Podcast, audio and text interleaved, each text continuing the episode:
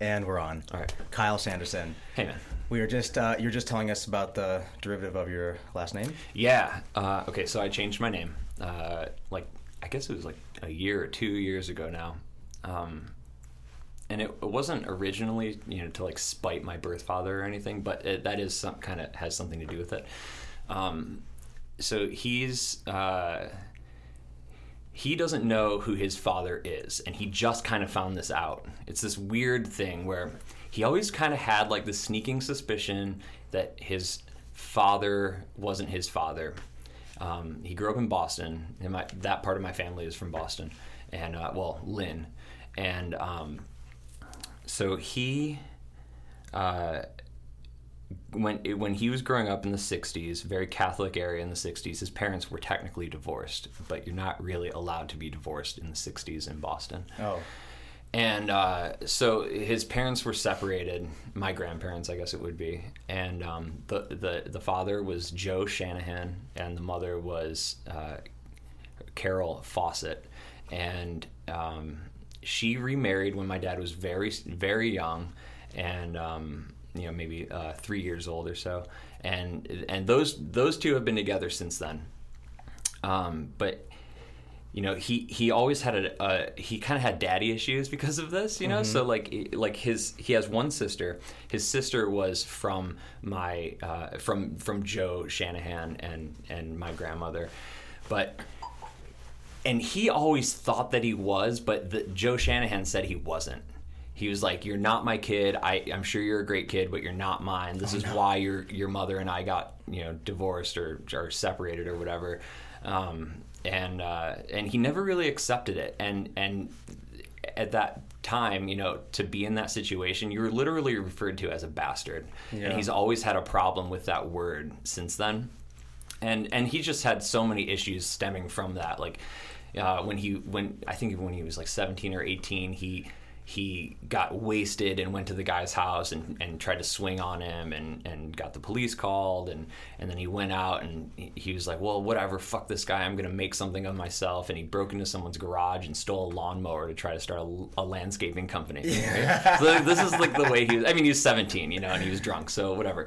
So he did that he got caught and he got uh, charged with breaking and entering. He got convicted of a felony and he's been a felon ever since. I mean, all like that. all just stemming from this this all just shitty from trying situation. to find out who his dad is. Whose dad was? Yeah, Ugh. I know. It, it's sad. It's it's a drag, and and he definitely has some personality you know disorders because of it. Um, and uh, you know. I, I don't know if it's from that or whatever, but he's definitely got some um, serious trust issues. Seems like kind of bipolar, and um, he uh, never he could never get a straight answer from his mom on who his real father was. Right. And he, he she actually maintained until about five years ago that um, that that was the father, and the guy just wasn't admitting it. So he was like, "Look, I'm going to get a DNA test with Kelly, my sister, right? Um, and we'll see." And he did, and and they were half brother and sister, so clearly different father, right? So she was like, she broke down when he told her that, and and she was like, you know, I, whenever I look at you, I see him, the father. Yeah. Um, she said it was this Greek guy who she went on a date with after Joe left. Um, you know, they went on a few dates. She got pregnant. Then he was like, I have a family and like didn't tell her didn't tell her that as they were dating and he had a whole family kids God. wife all this shit so That's so crazy. yeah so she uh, was pregnant with my dad and she was alone and she almost drank herself to death she had to be institutionalized and um, and yeah and, and then you know his stepdad came along and kind of you know helped out and and I mean in the 60s to step into a family like that. I mean, it's difficult already to step into a family yeah. with children that aren't your own, especially you know from a, a, a guy's point of view. I think. But um, yeah, that definitely is. I, I think about that now, being older. Yeah, and having a stepdad. Yeah, you know, it's like, like good on them. Yeah, know? there's definitely an aspect of that where it's like it's definitely a different variable. Like I mean, because I know a lot of friends now. They're like, oh, if a girl has a kid, it like seems like there might be a deciding factor for them sometimes. But mm-hmm. I also have a lot of guy friends where mm-hmm. they're like, they've just stepped up to the plate, like on a Yeah. crazy level where they're like, all right, no, I'm gonna Like be this is my kid. yeah, or Yeah. or I'm just gonna be I'm just gonna be an exemplary man in this kid's life. Yeah, that's what my stepfather did. Yeah. he he totally did that that exact thing, and he's a, I mean, uh, definitely a better parent than my birth father was, and uh, he's like one of the best examples of what a man should be that I've ever had. Um, and I mean, God, just to try to live up to what he's done is is difficult, but. Um, That's, so that's awesome that you have a, a man like that in your life. yeah, yeah, it's lucky because I had such a, a negative father figure for so long, and he really. I mean, I'm, I've still got some, you know, like relationship issues. Like I, I I've kind of realized. I'm married now, but I, I've I've realized like through counseling and stuff that I don't really know how to conduct myself really I mean, not effectively, but I don't know how to conduct myself properly in a relationship to where you know long-term sustainability is it comes comes easily. You Yeah. know, it's I mean, and not that a, a relationship like th- like a marriage is ever easy. You Yeah. know, you have to work at it, and probably more so than when you first meet someone because after the infatuation kind of fades. Yeah. You know, it, it's it's just more work, but. Um, so anyway, so long story short, uh, he doesn't know who his dad is. He thinks it's this Greek guy. I got my DNA tested like ten years ago with uh, not 23andMe, the other one, uh, Ancestry. Right. And there's no sign of any Greek DNA anywhere. So she's fucking lying still, you know, God. or she just doesn't know. You know, Right, maybe yeah. she just didn't know. Um, and she's still alive, actually. My grandmother's still alive on that side. She's really old, but we kind of uh, assume she's going to just take it to her grave. Take and he's it to her never grave. he's never going to know who his father was. Wow. And I don't talk to him anyway. Uh, I haven't spoken to him in about two years. And uh, I, I yeah, so I changed my name because he's not related to Joe Shanahan. Right. Um, there's no no Shanahan blood in me at all. Uh, he wasn't raised by Joe Shanahan. You know, I I never met the guy. Like Yeah. no no like I have no connection to this name, Yeah. and he really doesn't either. Other than this whole horrible negative situation that he went through. Yeah. So I was just like, you know what? I'm breaking that cycle. Fuck that name. You know. Yeah. Uh, and I took my mom's maiden name, which is Sanderson, and I'm actually a lot closer to that side of my family anyway. Yeah. They're all from uh, Cleveland, and they're they're all really, really great people. Really, really great people. Like the best family I could ever, you know, hope to have. Like there's no, you know, weird dysfunction or, or Yeah. anyone that you try to avoid or anything like that. They're all great in their own right, and uh, and Dude. we're we're very close. So Dude, I, cool. I really appreciate you opening with that because Yeah. I mean, I don't know, that's like kind of relevant for like some of the stuff that we've been kind of talking about. I mean, um, maybe not even just on here, but just like a lot of friends lately, like Mm-hmm. about like breaking that ancestral DNA, if you will, that we like all get assigned, Mm-hmm. and you know, it's like you're figuratively doing it. You're literally changing the name. You're like, all right, I'm, and that changes the mindset. It probably must have felt pretty interesting that once that was legally changed. Yeah, yeah, you you definitely uh, play out what your name suggests. Uh, I think I I really think that people kind of develop the idea of themselves with their given name. I think kids should be able to choose their name when they're 18. You Right. know, you Yeah. shouldn't you shouldn't even name them. You Yeah. know, I, if if that was an option, that's what I would go for for my kids. But Yeah, um, for me, uh, loving it's I get, I get I get one yeah, option. Yeah, yeah, yeah. Brett Loving. Um, my best friend's name is Brett, actually. Oh, that's funny. Um, I don't meet a lot of Bretts. No, he, he doesn't either. Yeah. And actually, and I just um, another Brett just signed on to Grindstone with with me, and so now I know three. And I for my whole life I only knew one. But um, That's funny. but yeah, I like my name Kyle. Like there's a George Carlin bit Yeah. where he's talking about you know the the old school names Jackie, Joey, Tommy. You Yeah. know they'll beat the shit out of Kyle and his friends nine times out of ten. That's and, so uh, funny. I mean, you know, it's like he says, soft names make soft people. Yeah. You know, and God, I, I really feel like there might be something to that because. No, dude. No, you don't think so? You don't think your perception of yourself kind of dictates, like, Well, like when you there's find out your horoscope. You Yeah. know, I think when people find out their horoscope, there's Yeah. there's subtle things that they see about themselves, and then the ways they conduct themselves are more in line with with what they think their horoscope for sure. is. You know, But I mm-hmm. know some behemoth Bobs, you know, that are just powerhouses. you Yeah. know, or or Garys. I know a Gary that is just a machine, Mm-hmm. like literally a, a living legend. I mean, maybe that's a little bit of a tougher name. Yeah, But yeah, I, yeah. But I have a friend Kyle that is like, you know, it's really shown resilience Yeah. and like and just really is tough in like his own right. You know, mm-hmm. I've seen him go from the bottom, mm-hmm. but this is within the last five years, Uh, from the bottom of the bottom to like literally being at the top of. I mean, maybe not his. He's still working on spiritual self, self and things like that. But he, hmm. I see him putting in the work on a daily basis. I mean, hmm. he's he's probably one of the more resilient people I see doing the work. And you know, I I feel like I know quite a few savage people and he dresses not like a savage. He dresses like hmm. he wears loafers and the designer this and that, Yeah. and he's totally that guy. And I that's why I love him because at the other end of it, he's also he's got a savage living inside Yeah. of him. Like he's he's a beast, and he's shown cool. he, he's shown like real resilience. So I think that a lot of things are being highlighted right now is that what we consider soft sometimes like there's also resilience like people are sometimes soft for great reasons because Mm-hmm. they've seen the other side of like craziness you know some of my people that there's some of my friends that have you know gone overseas they're some of the softest guys i know in in some Well, regard Yeah, and just being soft doesn't mean you're weak. It means you can bend. It Yeah. means you can let things flow through you. Yeah. And uh, that's often more. Uh, that's that's like that's tougher to me. You know, Yeah. to be able to to really to not just have to shut things out and and you know put on this like facade of of I'm a tough guy. you Yeah. know? that's uh, like that's so obviously weak. You know. Well, it's it's been the first time in a long time I think in human history to where you know it's not all about just being tough, and, mm-hmm. and we've we still live in a society where you're even like we're two guys and you're still thinking that Kyle like being Kyle isn't tough, and mm-hmm. and what that has nothing to do with your worth. Mm-hmm. You know what I mean? And like in yourself in this like this ethos of Earth, like because Well, tough tough is one thing. Like I mean. You're a business owner. We should probably tell people why you're even here. First of all, Oh, yeah, so yeah, you sure. you own Grindstone Donuts in Sag Harbor. Yeah, yeah, grindstone coffee and donuts. Um, Sorry, yes. Yeah, no, it, it's it's they really are equal parts, even though the donuts kind of do get more of the attention.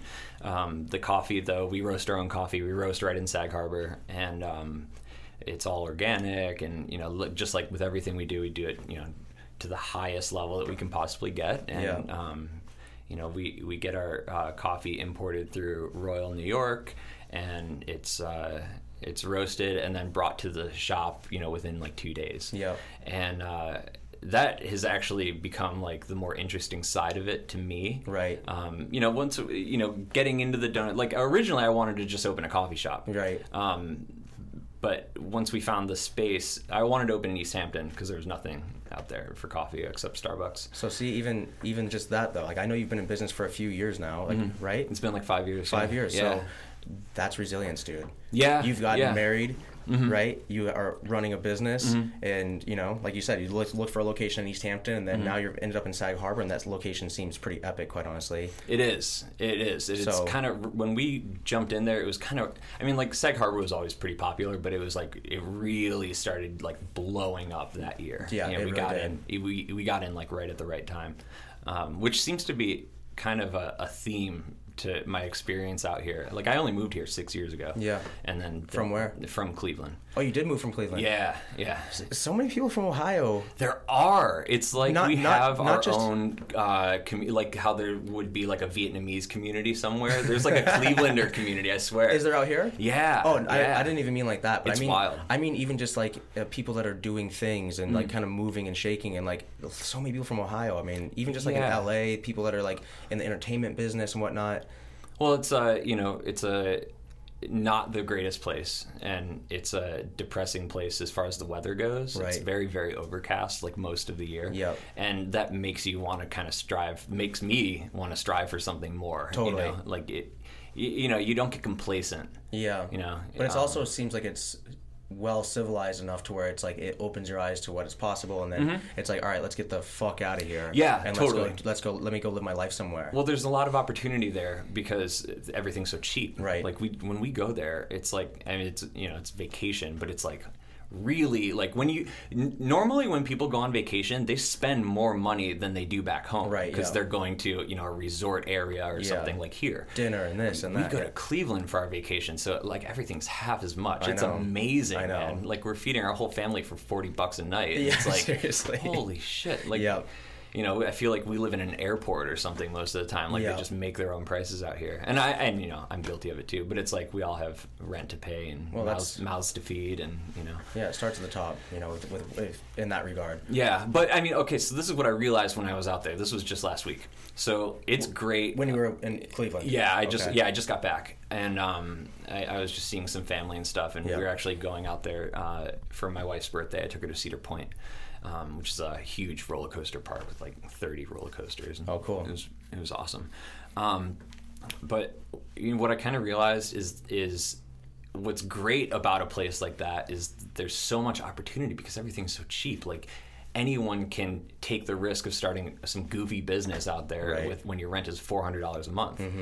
And they do, man. There's, I mean, there are like just so many awesome, weird niche restaurants and boutiques and stuff that you just could never find out here because the risk is too great. You Yeah. know, there's just you, you know, and or or it just would be unsustainable. You know, you can't. You know, there's some of these concepts you just really can't make enough to sustain in a place like this. Yeah. Um, so there's there's a lot more to do. There's a lot more to experience. But the downside is that because there's no uh, economic filter like there is out here, you get a lot of shit too. There's like a lot of shitty people out there, man. Yeah. There's like, I mean, like anyone can afford to live there. So the, you know, and I don't, I'm not trying to sound like a classist or something. Like, it's just, uh, it's just different, you know. Especially when you've been out here for so long, and everyone you come into contact with is educated or an artist or has, you know, Yeah. some kind of like Pursuit. yeah, yeah, they're they're aiming for something, and and like every single person, man, everyone I talk to Yeah. is like doing something Yeah. awesome out here, and that you have to. Yeah. It's like it's just you know part of being out here. You can't just be here, you know? Right. So uh, that was interesting. Like when I realized, like, damn, you know, it's like the there's a balance. There's a total trade off. Like you know, you don't get all this cool shit out here, but you don't get any of the negatives out here either. You know, so I don't know. I don't. I'm not really sure. I think overall, I, I like I like it here better. Um, but being able to go there for a week is cool and like Yeah. check things out, you know. But by the end of the week, man, like when we were loading up our car and I, or unloading the car at the airport, and there's a subway employee sitting there in front of a no smoking sign, just smoking a cigarette and blowing it in my fucking baby's face. Like I was like, I'm done, man. Yeah. Get me the fuck out of Yeah, here. Get me yeah, back to. New York where it's fucking civilized. Yeah. You know? Yeah. And uh, I and I never even used to notice that shit. Like, Yeah. I, I smoked for ten years. I came out here and I was like, dude, no one's smoking. Like, I look like an asshole. Yeah. You know, like you, you totally look, uh, you feel like you're encroaching on people when you smoke out here. In Cleveland, it's like everyone fucking smokes. you Yeah. know? One of my biggest pet peeves is like when you're driving down the road and you see somebody flick their cigarette out the window. I'm Right. like, how dare you? Yeah. And you know that person's probably preaching some bullshit. You know, Yeah, it's like totally. it's some fucking bullshit. Right. Mm-hmm. God, it just that shit just makes me so mad. Um, but yeah, I know. Same thing from like even back where I'm from. It's it's Where are you from? Uh, Kalispell, Montana. Oh, really? So like yeah, it's like close to the. I was always National interested Park, in Mont- Montana. Whitefish. It's cool. Yeah. Yeah, so but it's like it's similar there. The, the, the difference of there is it's there's everything to do and Mm-hmm. it's beautiful. It's literally just like a pristine area, Mm-hmm. and people there will probably be mad that I even talk about it. But yeah, I was gonna say the the animals outnumber the people like thirty to one or something. I think there's more cows than people. That they're Yeah. probably still real. But the high school that I went to was 3,500 kids. It was, Oh, it really? was That's huge. Huge. Yeah. Yeah. Was it the only high school in like miles No, though? no. like how, I that rode a horse to school. Yeah, yeah. You had a gun locker. Yeah, yeah. Uh, yeah, no, it legitimately like people in high school like they'd have guns in their back window. They, Mm-hmm. wouldn't, they wouldn't they wouldn't park in the student parking lot, but they would have guns in their back window. That was like a very normal thing growing up, Mm-hmm. Yeah, honestly. it's a different place though. Yeah, it's, know, super different. very rural. I mean, there are area. I mean, Yeah. sure.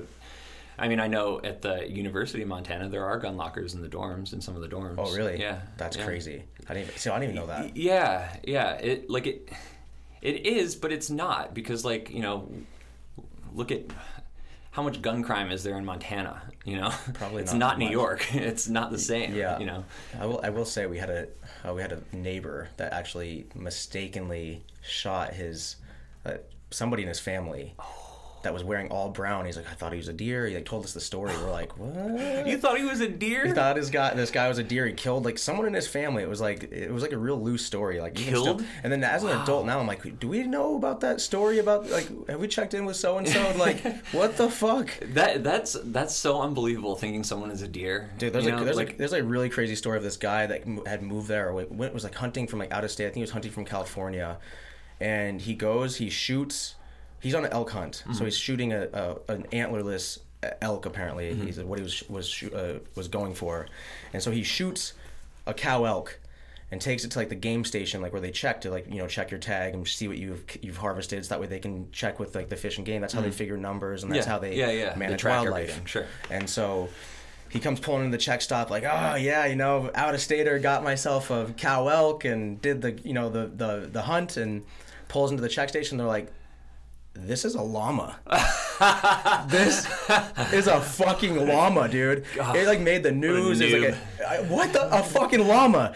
And so yeah, he had like gutted it. where do you even find a llama? So that's the other thing that they found out. So then was they he at the zoo? no, like so people have them out there for like packing, you know, to go on hunts and uh-huh. stuff like that. But what was even crazier, like, all right, well, where did you shoot this cow elk there, fella? And so he like takes him back and like he had shot it on the other side of a fence, drug it under a fence, and then like did everything wrong, Got it off someone's property, dude. So yeah, you know, like wow. that's the kind of thing that like ruins hunting for so many people. Like that. Yeah, just like I mean, I guess you know, with with any high number of things, there's going to be incidents like that. You know? I mean, you're gonna get how a many thousands of people are hunting in Montana every year. I guess there's now like a you know a number for so many elk shot. There's gonna be a llama as well. yeah, yeah. There's a ratio llama to elk. wow, that's crazy. man. Yeah, so I mean, he but he did the whole thing, tagged it, you know, field dressed it, brought it to the station. Was so proud that it was like what the report said. It was just so comical to me.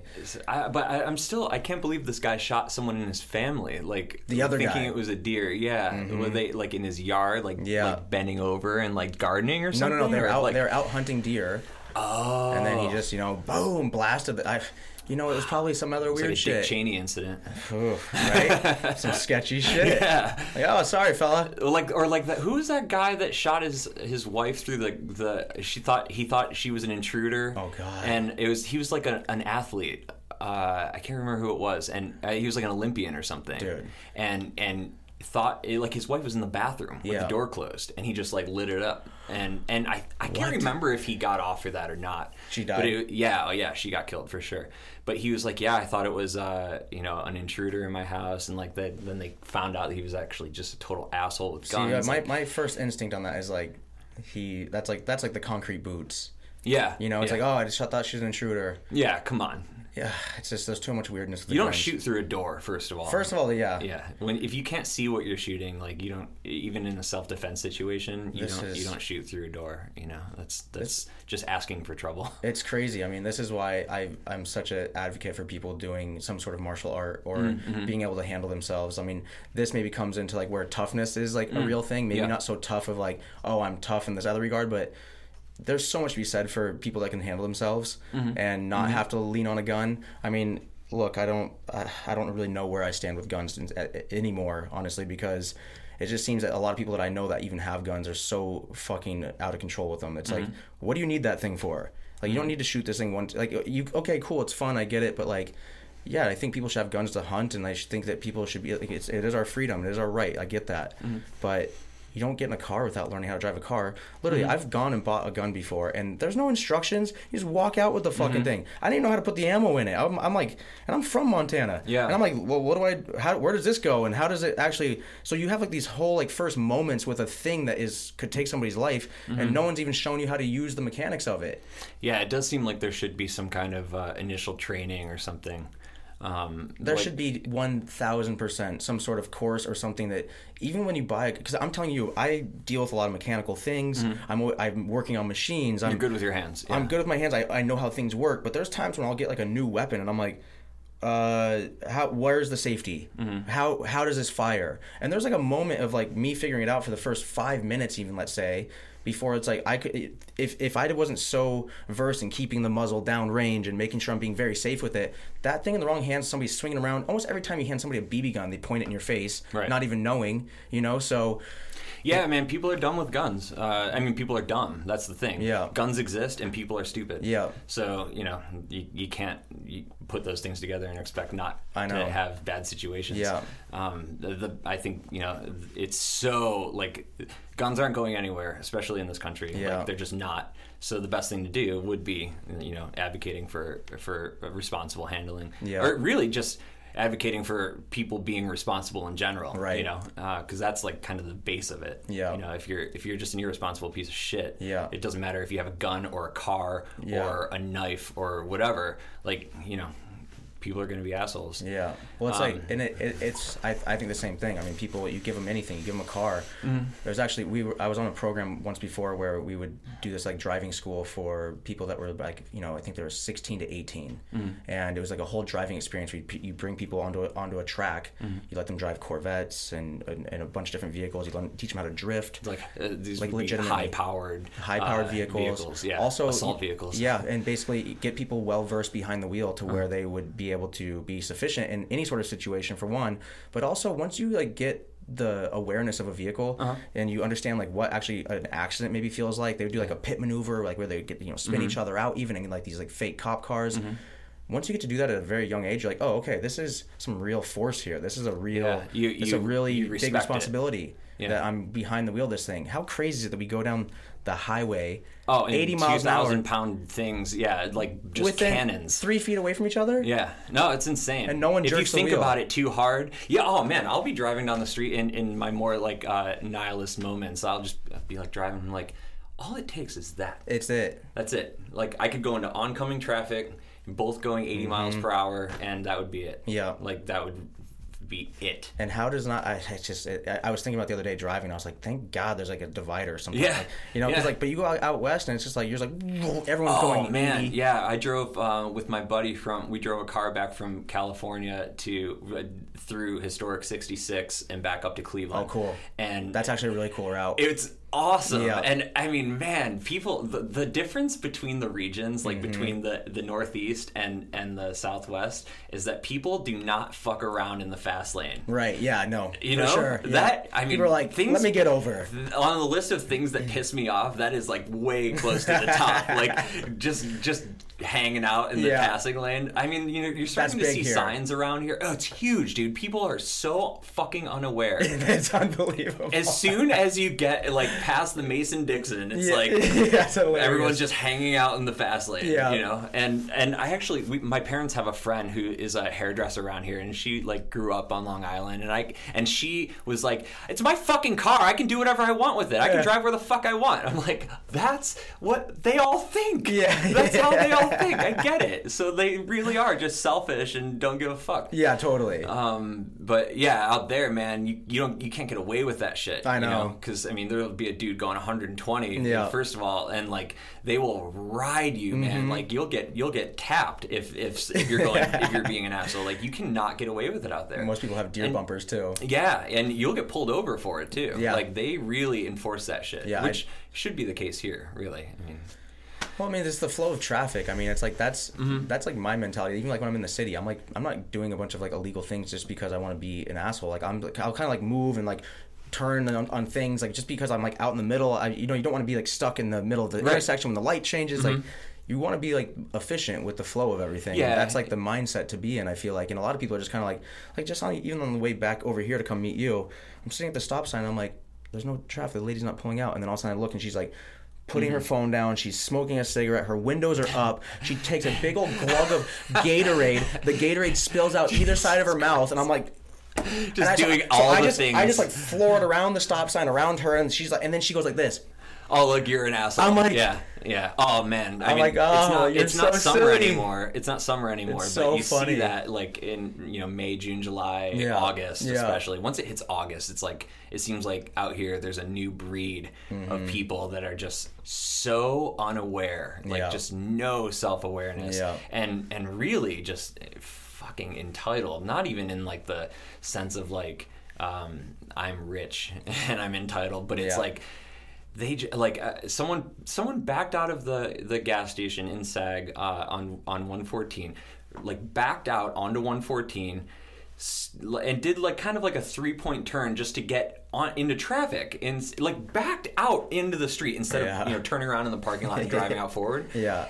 and and when we I was sitting there, I was sitting there with my buddy, and we're sitting there just like like jaws on the floor looking at this fucking idiot. Yeah. And and she fucking gives us the finger.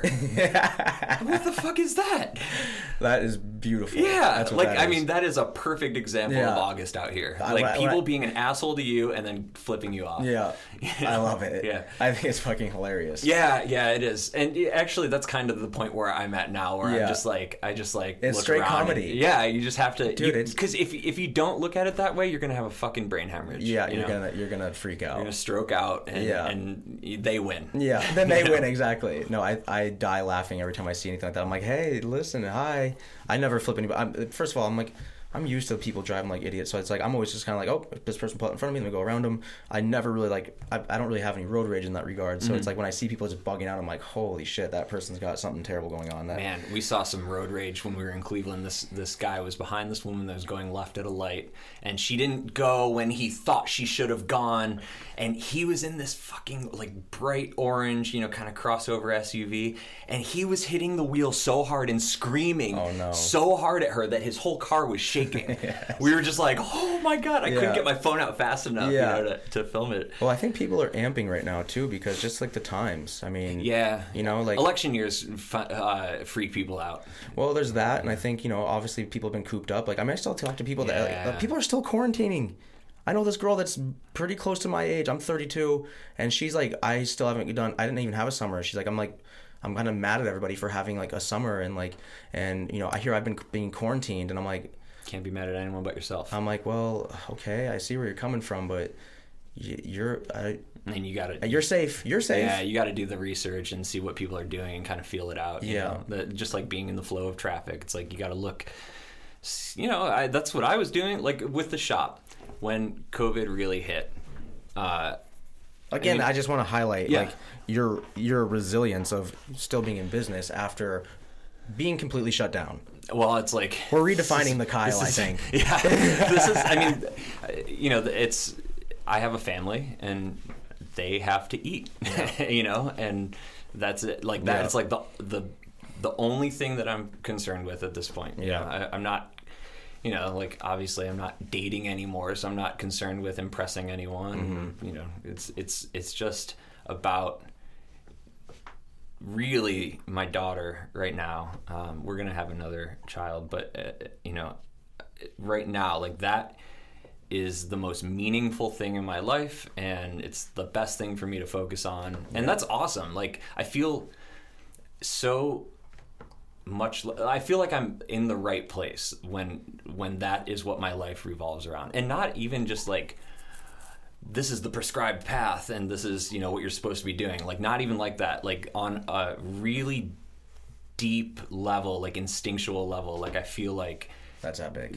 caring for your wife and child is like it's just it's so natural Yeah. like it's really like you know um yeah there's something about it that that really I, that i can't even articulate honestly um Well, I, I admire that. I, I think that that's pretty pretty awesome because it is instinctual. I mean, I think there is like an instinct to to where that is your priority and to protect. Mm-hmm. You know, so maybe that is like maybe that is your concern of tough a little bit. Yeah, yeah. I mean, you do have to be tough to be able to withstand all of the shit that life throws at you. Yeah. You know, and not tough in a in like a um, boasting way Like or anything. arm wrestle you at Murph's. yeah, yeah. That's that's not even tough. That's just that's just you know. Uh, that's proving your yourself to someone or to yourself or whatever maybe i don't know um, it's definitely that's pushing a persona though that's that's not what anyone should be interested in um, you know there's there's better things to focus on than appearing tough yeah, you know for sure. I mean, actually being tough is is is very different than appearing tough. Yeah. I think Uh, that's that's, and and I mean that kind. People have a, a weird issue with masculinity. Yeah. and whether it's good or bad, and it can be both. Yeah. just like anything, Every single thing has both. everything. Yeah, there's a Any, balance any good in thing. anything. Any yeah. good thing has both. Yeah. I mean, I have the exact opposite problem. You know, people think because I've broken bones and raced motorcycles that I'm just Mm-hmm. like this very unbreakable thing, and I'm like, Mm. listen, I don't like The bone's broke. like I, I'm not interested in breaking shit anymore. Mm-hmm. Like I, I, I mean, I'm, I still am pushing it in a lot of ways. Mm-hmm. Like my life, I am progressing, but I almost have the exact opposite. I'm like, hey, listen, fella. Like Mm-hmm. I was telling us a story last time about surfing, and it's just like I'll go surfing with friends, and like, yeah, no, you, you're good, right? And I'm, it's like it's like me taking somebody to go ride a motorcycle for their first time and like riding the biggest motorcycle that they make, which would be like a 450, and, and then putting them on, like an arena cross track or a supercross track, which is like very jumpy and steep jumps, and they would not stand a chance. Mm-hmm. Right. They could ride a motorcycle maybe down the starting line, and then the first second they hit an obstacle, they're gonna either get really lucky Mm-hmm. and roll around maybe a quarter or half of it, maybe, Mm-hmm. which would be the most lucky thing on planet Earth. But most likely they're gonna get decimated. Yeah, You know? yeah, that's yeah, that's like you have to. Well, and that's the thing. You have to go through smaller versions of that, Right. and fail in smaller ways before you can take on the big version of that. Because if you fail in a big way, it's going to be way more detrimental. Yeah. Um, Thankfully, surfing isn't hasn't been like I've had like just I've been nothing but crushed by surfing. Like literally, Really? I have gone like surf like some whitewater stuff, like some like little longboard stuff, but Mm-hmm. I don't really consider that word surfing. Even though some of my friends are like, no, dude, you surfed. It, to me, surfing is like where you're like. There's it's at least kind of mini barreling, you know, like Mm-hmm. at least like there's some mini barrel, like if, at least like I don't know, chest high, something like that. Yeah. Something like that. Like that's like actually you're gonna kind of get thumped if you go down. yeah, yeah. you know, like like, I- there has to be some some. consequence. Yeah, some consequence to Little it. consequence to it. Yeah. Like when it's like a little whitewater and it's like you know, like everyone's out there, like a bunch of first timers out there. There's like a four year old that's like getting pushed in on waves. I'm like, yeah, That's interesting because that that like implies that there has to be some kind of intention to it. Like you have to be, you're looking for, you know, a payoff in the sense that you're not going to be hurt. Yeah. You know, it's like uh, this. is- That's that's cool that there's a that you just that you make the distinction between you know the wave height makes something surfing or not surfing. Yeah. You know, It's- it's a little- it's no, a- it's something it's, stupid It's interesting. It's interesting. But yeah, it's like so yeah, similar like uh, just like opposite thing. But I mean, dude, to even be, I'm a business owner here out here as well on the East End. You know, Okay. so I own a, a company called Earthworks. Oh yeah, I've seen your shirt. Yeah, yeah, yeah. and um, yeah, so it's like just to, I, to even be open right now, doing business. Mm-hmm. Talking about doing stuff in the future, also kind of assessing what the future is, but everything's so hypothetical. It's like why even That's make an assumption? thing. That's the thing. You can't you, even- You have to take the information that you have and and make your Yeah. and prepare as best you can. Yeah. Like I I've been. It, it's such a dirty word, but like I've been a prepper for like the Yeah. last like 15 years now. Yeah. Like like since I was in high school, I was really into it. And and prepping in the sense that like. Um, you know, like FEMA recommends that you have a bag prepped for an, uh, you know, a disaster. Yeah. Yeah. and and I always thought And that was such a cool thing. Right? Why not? Why it, doesn't, not? it doesn't have to be prepper esque. It could just Yeah. be like, how about you're just ready for action? Yeah, it's not like I have you know a bunker with you know gas masks and shit. It's uh yeah, it's I have uh, you know a flashlight in a bag with some stuff that I can take. A blanket, if, if some we need, if my family needs to like water purification, Yeah, exactly. But exactly. that's like that's like what's so crazy that people think that that's like a silly or oh you're you must think a certain way maybe even if you do that type of thing because the truth of the matter is is that we live in one of the only places where we can sit here with a table with donuts Mm-hmm. And headphones on and talk about what we think Mm-hmm. right and we know no one's going to come charging through the door. Mm-hmm. We know no one's going to come arrest us or no weird shit's going on right outside the house. I mean, you know, there's obviously the anomaly. Mm-hmm. Yeah. But for the most part, we're living in a pretty damn safe society. Yeah, You know? totally. And not even just because we're out east. I mean, overall, like America is a fairly safe place considering. Very safe. You know, I talk to people that like that are still you know in um, doing general contracting as far as like for special forces type work, and they're going overseas and they're in. ah, dude. No, you want to talk dude, about? I. I, I, they sh- they'll show me photos of like things that they're like seeing, and I'm like, this is fucking crazy. I, I mean, I watch Live Leak every day. Well, there's even that. yeah, You just- you- you know- can't like I, I would not ever go to Brazil at this point. You know, Brazil and their gun crime is like just My, off- my friend went the down there last year for carnival, and he watched a guy get shot, like get straight up shot in the street. There you go. Literally, I've they- never seen anyone get shot. They said that he unloaded a clip on a guy right in front of him. Mm-hmm. I mean, There you go. I mean, there that's not here. That's Yeah. and and you know, a lot of people think there's a fucking gun violence epidemic here. And, Right. I mean, there's not. Yeah. You know, not in that way. Not in that, not in that regard. I, I don't. But I, I think there is obviously conversations to be had in, on all regards. Totally. Everything should be evolving and should be yeah. an open conversation always. forever. You should be. Everyone should be aiming for something better. Literally. That's because that, you know. I mean, that's that's Yeah. why the fuck wouldn't you? Yeah. You know, you want to stagnate. You want things to be as good as they are right now, Yeah. like forever. Like No. that's that's so stupid. Like you should. Everyone should always be trying to improve their situation. I and, agree. And then their community situation, their family situation. Like you, you do those things for the betterment of yourself and in, in a selfish way. But it's you know the indirect result is that everyone Yeah. else is brought up into Yeah. that same situation. know. You know, and that's that's awesome. Like Yeah. that's that's why that's what kind of goes back to what I was saying about people being out here doing that kind of shit. Like that is not the case in a place like uh, in Cleveland, where you know a lot of people are. And, and rightfully so, but very nihilist and just like, man, things suck and they're never going to get better. Yeah. And like that might be true for those people. Yeah. It re- I mean, Well, with that mindset, that's true for any people in any place. Yeah, That's yeah. happening right here too. yeah, You know, I know a lot of people that are from here that like literally like they I think they get paralyzed by what's around them. You know, it's like you Mm-hmm. see like when you when your when your top is, you know, a house in Montauk with you know the cars and the Right. this and the that and your the, the place in the city and and that's the top and that's like what the level of, of of what achievement is it's pretty hard to find like to maybe want to settle into the middle i think for people and that's just my like maybe empathetic view to like Yeah. what they're experiencing you know because a lot of people be like oh fuck that trust fund kid or whatever but Mm-hmm. i don't know you can get paralyzed by that situation too and I, i'm finding more and more that like what is what makes life breathable and livable is when you do have a purpose and you do have a thing so when you don't Yeah. feel like you have a purpose it, it, i think it could it could be slippery for people yeah. And and well, and having a purpose is just having a something that you're responsible for, and for me anyway. Yeah. And and or that was passionate about with- which is the same maybe Yeah, yeah. I mean, yeah, because if you're passionate about something, you uh, like your your art, for Mm-hmm. example. You know, you're you're responsible with your art. You're like Right. you, you you take it seriously. Yeah. And you work towards it, and you put work into it, and like you're always, I'm sure.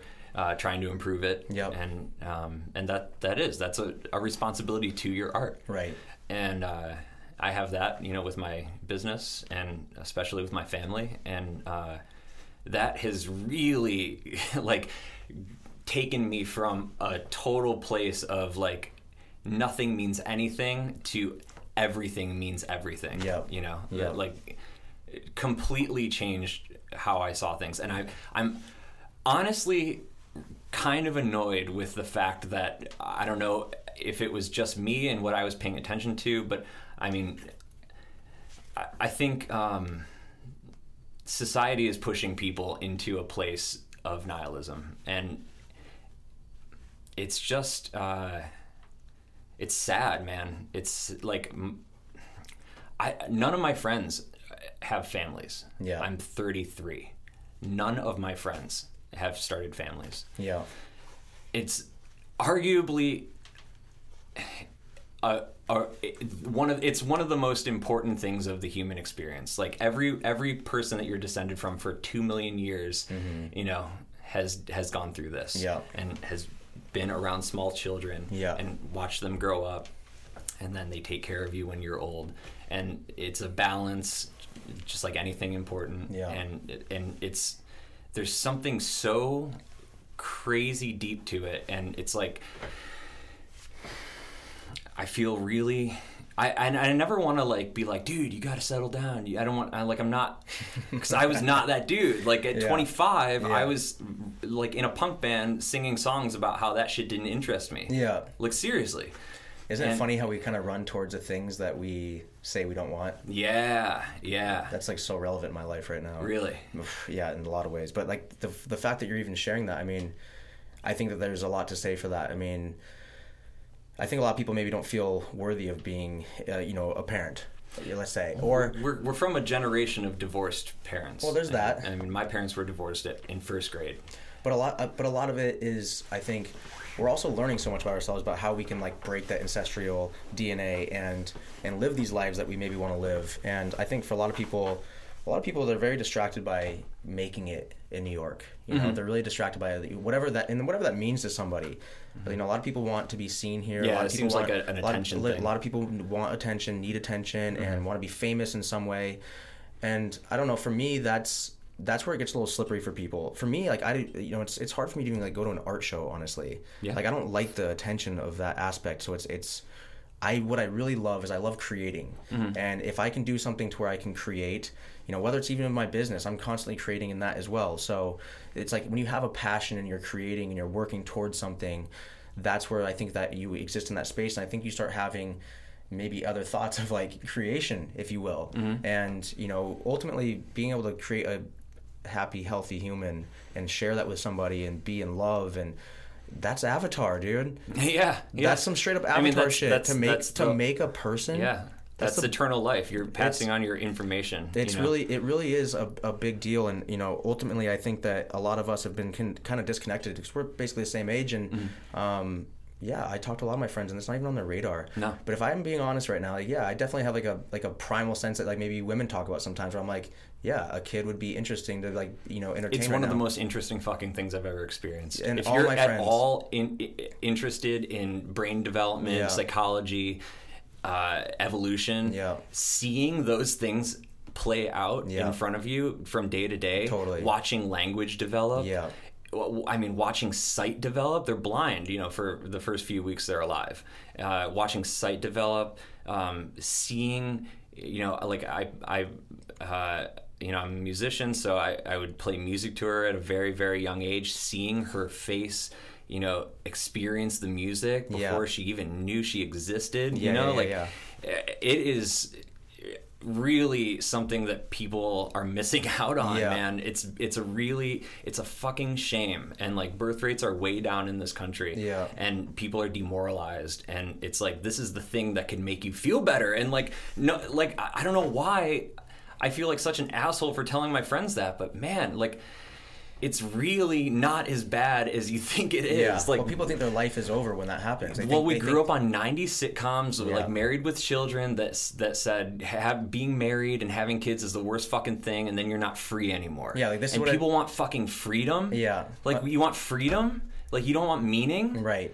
Dude. And it's like they painted, they kind of depicted the picture of like what a dad looks like. It's like you Yeah. tuck your shirt in now, Yeah, yeah. and you know you comb your ho- hair over, and Yeah. you know it's like that doesn't have to be the dad. I mean, I remember looking at parents when I was younger, like that were my age now, and mm. I'm like, I remember thinking they were adults. Yeah, and now I'm like looking yeah. at myself and I'm like, I definitely am adulting on so many levels, but I'm also such a kid at heart. Exactly. I have so much fun. I do so much different shit, but And that's the best kind of dad, because I'm um, Yeah. like, how the fuck are you gonna connect to a child if you don't have some of that in you? yeah, if you just have you know? if you just have you know a millennium of time between the two of you, Yeah. spiritually even. Yeah, yeah, exactly. no, I'm, I'm still very much a kid. I Yeah. mean, big time. Like I fucking I play magic with my friends and, and, like play video games and shit. And Yeah. like I, I'm very childish in that sense. Yeah. Um, you know, I'm responsible for things, but I mean, the fuck. There's no like. I, can't I- not there's no prescription for being, uh, you know, a successful adult, you know, th- anymore. Like, No. you know, it's like you do what you do to get by, and you know, if at the end of the day, if you have a little bit of happiness, Yeah. awesome. Yeah. you know? I have a friend that worked with a gamer recently that was like 16 years old, and he was like, it was the most professional experience I ever had because the kid like sent me like you know the the, the his his assistant reached out to me. This kid makes like you know eight nine hundred grand a year playing video games, testing video games, and he's like, you know, this is this this person reached out to me, and then the team came, and there was like he like had already created this installation for himself. It was like already this team that he, he'd kind of built around himself, and it's just so funny, you know. It's like what what people have like thought what success would mean and mm-hmm. what it would look like. Even like at a young age, I, I had a depiction of what I thought it was, and mm-hmm. I would say in the last five, six, seven years, even I've just kind of like redefined that even for myself. Of Yeah.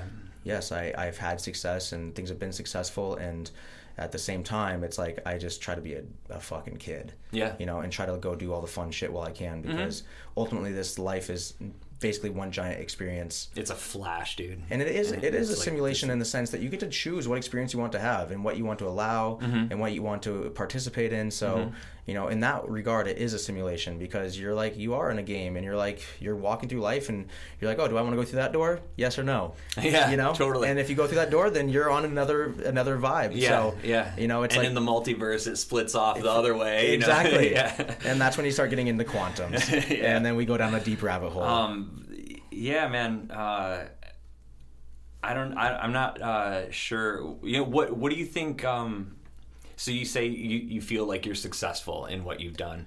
I mean, is that to me success is a constantly changing thing. Like it's like I am successful. I'm kind of not. I kind of like in in certain aspects I'm successful. In certain things I'm not, and that's why you have to continually uh, try to improve and and try to keep doing things. Yeah. You know. Um, and and hopefully your successes outweigh the failures. you yeah. know? Well, mine don't.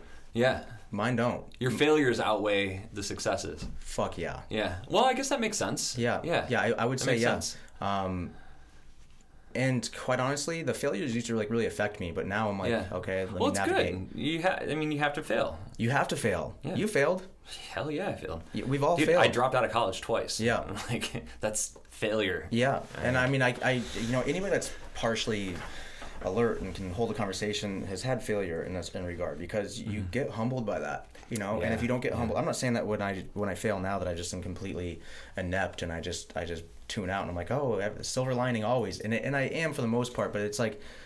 I don't know, even like failing now at like stupid little things, even like practicing wheelies on a motorcycle, and Mm-hmm. it's like I'm not getting it, and I just go, go, go until like I just until either my arms are too tired Mm-hmm. or like maybe the bike's broken or what have you. So I think that you know for me failures definitely outweigh success, but I guess what the way I define my success is the balance that I've created in my life, mm-hmm. um, and not feeling stressed mm. about life, you know, and that's something that's taken me a really long time to not really feel like I was. I've talked about you know doing breath work and things like that. There's been things I've like that have helped me to mitigate things that maybe get a little bit overwhelming sometimes, but it's mm-hmm. never to the point where I'm like. I need to hit the sauce, or I need to, you know, have a Right. an aid of some sort.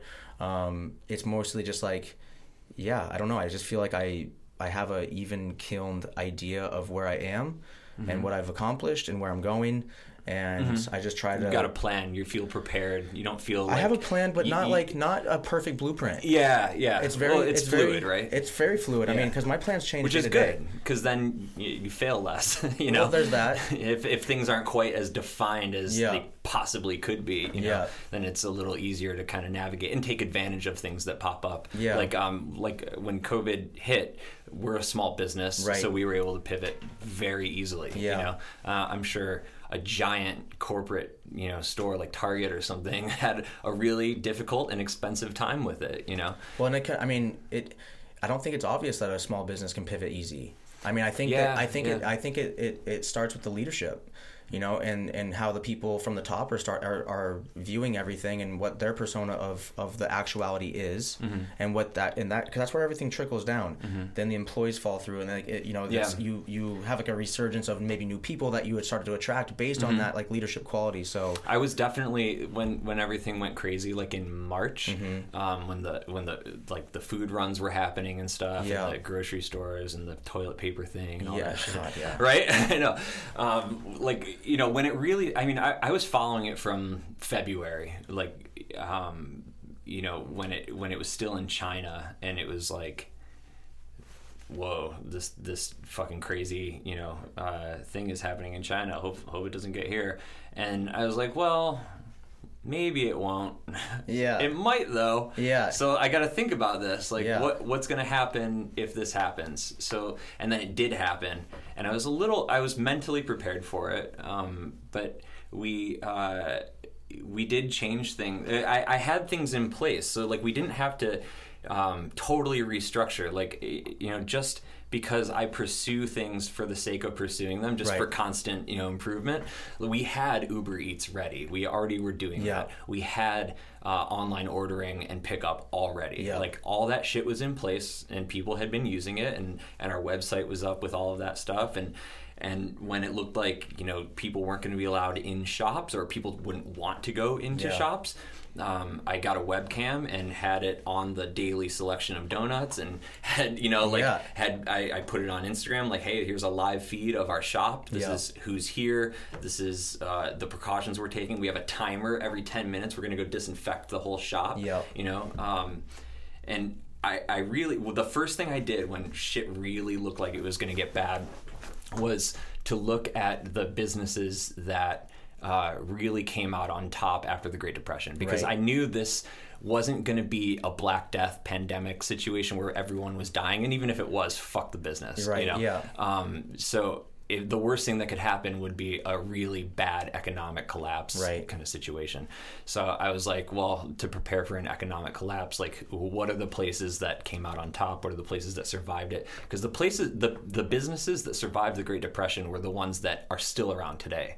Like they they really proved and had staying power, and um, eh, so the one thing that I read was that uh, in times of uh, depression, um, sweets sales go up.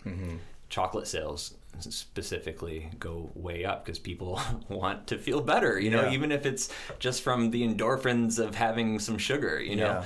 And uh, so that doesn't stop. So that was a good thing. Um, people don't stop drinking coffee, but they will look for a better price. So I was ready to, you know, be competitive with the pricing, even with like 7-Eleven across the street Yeah. um, and uh, just just having a a, a presence of normalcy Yeah. you know like of just this is a place that people can come into and feel like their life isn't upside down Yeah. and that was like man that was the move because people told me constantly over march april may june you know into the summer Yeah. like this is the only this is the only this is the first place we've come since we got out of quarantine we've been quarantining for a month this is the first place we've gone Yeah. because we see you know i'm you know i'm assuming this you know they see all the precautions we were taking and and just that you know we we didn't make it feel like it was the end of the world when you were in the shop you know it was you know maintain your distance have your mask on but um and and we'll we'll do the rest and and you're just here for your coffee and donuts and Yeah. don't don't worry about anything else Yeah, just for a second Yeah. you know just don't feel like you're dying you know I remember when you guys kind of first started like opening the shop back up because you guys were closed for a second, right? uh we I mean, as the- far as, I the shop. remember, man. Uh, well, At I think we did. We did location. for a week. We did uh, curbside only, Okay, and that was it. Okay. you know, we didn't close for a day. Okay, Uh, got you. Yeah. I, but I remember people like were even Emily alone was like, you know, I'm so happy Grindstones opened back up. Or, Yeah, or- I yeah. guess you guys weren't even closed, but I for some reason I guess I equated that you were. I, I think a lot of people assume. Hi. That was recently when they closed after Labor Day. Oh right, yeah. We had we every year we take a week off after summer. That's Oh, what it was. okay. Yeah, yeah. Well, I don't. Th- I, I'm saying I'm talking even like. Cause I mean, before there was nothing open in town, so I Yeah, remember like people nothing. would go to you. I mean, several people would like at least Grindstones open. Maybe I have it wrong. Maybe Mm-hmm. No, my, that's my, true. My story's a total bust. No, it, that's But- true. It was like that. People were like, "Oh my god, they- at least we can do this." at least we can know? get coffee and. because it, it is an in and out thing. I put up um, the Ohio Governor Mike DeWine uh, had a press conference where I took a clip and put it on our Instagram. He literally said, "You know, if you can go in to a coffee shop, get a donut, walk out, that's fine." And I was like, "Yeah, man, yes, that's fine. Let's do that." That's hilarious. Um, I I mean, from his, you know, from his mouth. So, uh, I mean, it, it really, and and we gained a huge, um, a new base of customers Yeah. because of that. You Yeah, know, because sure you we were we were offering this like sense of security for people, and um, it, it was it was quite an experience though i mean like i don't i don't work in the shop but when that happened i did because i was like i can't i can't tell my fucking staff to work during a pandemic Yeah. without being up there myself so Yeah. every day i was up there opening in the front yeah. like as the face of the business because holy shit like there's no other time where you have to like take up that responsibility Yeah. more than that and like really i mean talk about being a leader like. I, I couldn't I mean, everyone that works for me, they're all my friends. Yeah. Like, I mean, it's literally like my best friend from um, from Ohio works for me. My cousin works for me. His girlfriend, um, uh, one of my other best friends from Ohio that taught me how to cook. Yeah. When I got a job at his restaurant when I was 19 as a as a dishwasher, Mm-hmm. um, he works for me now, uh, and it I. I you know, I couldn't just be one of those guys. It's like, all right, just tough it out. Just you know, I'll be in the office. Yeah. you know, Yeah, yeah, Like, yeah, yeah, yeah. Holy shit! Like, first of all, no one would ever work for you if you Yeah. were like that, or if they did, they'd fucking be stealing from you the, Yeah, the whole time. exactly. And uh, and just to be able to talk to the customers and really get the idea, like, hey, this is what we're doing. This is what we're trying to do. Thank you for fucking braving this and, Yeah. and coming in here and and being face to face with another human because I know we all need that. Yeah. You know, we it was and man, they say that um, during really shitty times like that, that people feel the the happiest. they Yeah. look back on it as like like 9/11. Yeah. Every, you know, every New Yorker was a New Yorker. Yeah. like there was no division. Yeah, that's that's one thing I love about here. It's like when there is something that's going down, it's people really do come together. That's humans, man. Like during the during the uh, Blitzkrieg in London, is the people for years after that said that hiding in the tunnels was the best time of their life. There was Right. so much camaraderie. That's it's like uh, you know people in the military Yeah. when they they come back and they they're like. God, this is such a vapid, like meaningless existence Mm-hmm. out here. You know, we don't have anywhere near the kind of like brotherhood that we had. You know, when, All- when all people my- were shooting at us. All my know? friends have gone back. Yeah, all of you them. have to. Every single one. Well, it's like uh, you know when when people were kidnapped by Native Americans and were in you know their their their uh, society for a little while.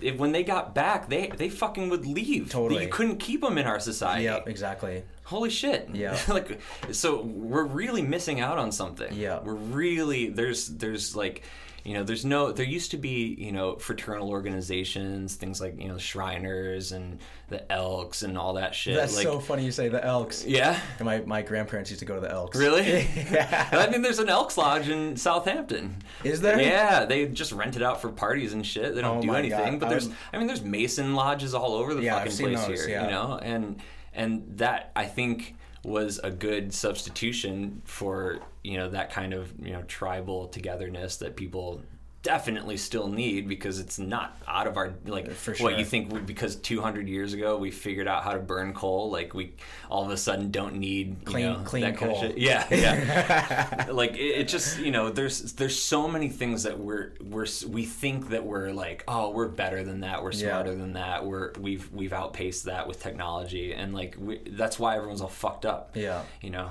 I think Uh, that's like I think that's why people a lot of people here uh, volunteer fire department. oh yeah totally It's a big thing around here. totally that is that go is over the and fraternal organization It is. It's a big thing. Like, I, my brother and I actually went and like checked it out one night. and, Yeah. Like, they had, like the whole like you know the upstairs is all it's it's a little funny. They got like all the chairs and the big conference table Yeah. the TVs everywhere and the lockers and they got a bar up there. So it's like oh that's interesting It'd probably be pretty cool if like you were doing it with like a, like a good group of your friends. Mm-hmm. But I remember like even living on the on the West Coast, like when I lived in Arizona and, Mm-hmm. and even in California, it's like you know we there's always like something I'd be like a part of. Even obviously I'd be racing motorcycles, but Mm-hmm. I used to play Australian rules football, Mm. and um, yeah, like just it's very specific well, yeah, it is. It is very specific, but it was like you know I had never even heard of it when I first started playing. My my roommate at the time back there like had got me into it, but talk about like just like a brotherhood. Like Mm-hmm. even with like the other teams, a lot of times it was just like yeah, obviously there'd be like this the division, but there was just so many. I don't know. There's like a. I didn't really get to play that often, but Mm-hmm. it was like just like the little bit that I would go. It was like people were just like were so welcoming, bringing you in. It was just it was like a whole brotherhood. So I feel like Yeah, I experienced that with my high school. Um, I went to a private high school, private Catholic school, Yeah. and I wasn't raised in that community. I Yeah. wasn't raised Catholic or anything, and uh, but I was uh, getting jumped by a kid out front in my, I guess it was sophomore year maybe i'd given his girlfriend a ride home the day before and he Yeah. found out and he came up with his buddy and i was actually i looked like such a fucking catholic kid. I was i was doing a food drive. I was walking out of my school to do a food drive with some of my friends and this kid came up behind me and just started pounding me in the back of the head and threw me up against a car and was i didn't even know what was going on. Like i really like, it was like an instant tunnel vision Yeah. you know? And uh and then all of a sudden it stopped and i like kind of like looked up and i was like because i was like what? Who are you? What the fuck are you doing? You know? And i looked up and the biggest i mean and you know this is how i've always looked and dressed and uh, you know i didn't get along with everyone there because of that.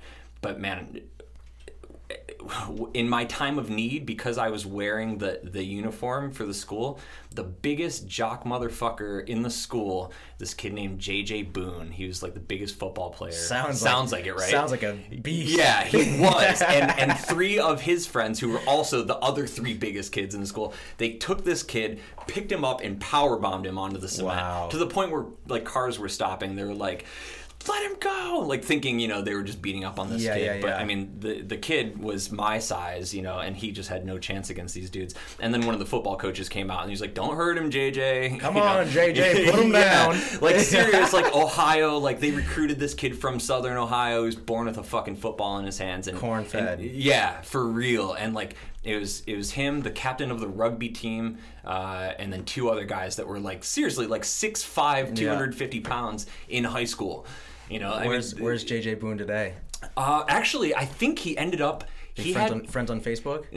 no his brother ended up in the nfl alex boone Oh, cool. yeah, well, he was my bully in school. He actually used to pick me up and throw me onto tables in like art class and stuff. Uh, until my dad came by and was like, "Look, if you guys let this go on, I'm gonna bring every fucking news news media down here and tell them that you're letting the jocks beat up on the other kids." Wow. And um, so that stopped because they were like, you know, you're not going to play football if you if this happens again. Yeah. So, but he ended up playing in the NFL. He's I, I don't know if he still is. Um, he was an asshole though, man. He he got uh, he was he was like going to be a first round draft pick, and then he. Um, got into some shit i think in college and he he was just a massive like a nasty alcoholic like he like drink like 40 beers a night Yeah. and uh, and he got up onto a cop car and I think they had to tase him. He, he they were trying to tow his car. That's what it was. they were trying to tow his car, and he he tried to lift it off the the hook or whatever. Oh, and um, I mean, he was a fucking monster. He was like seven feet tall Wow. in high school. Wow. And uh, That's a terrifying monster bully to have. yeah, it was. Dude. It was. And and I'm I, I've always been like a smartass, so I always just talk shit to him. Yeah. You know, and and you know, so whatever. Um, but uh, yeah, his brother, my bully's brother, because I was in the same uniform, that total tribal shit just kicked in. He saw me and he was like, "I got to defend this kid." No way. And, and beat the shit out of the two kids that were jumping me. That's hilarious. And uh, yeah, and since then, man, I really was like, "Damn, I actually love this school." like, I stopped like hating it so much. I was Yeah. like, "Okay, this is cool." Like, Yeah. I, you know, these guys aren't all bad, and you know, and whatever. I mean, that was that was my first experience with like being a part of something. Yeah. Like, you know, a big group where you have a common, you know, cause or goal or whatever. Yeah, I think it's. I think that's. There's a big thing to that. I mean, I was. I've been thinking for years out here. It'd be awesome.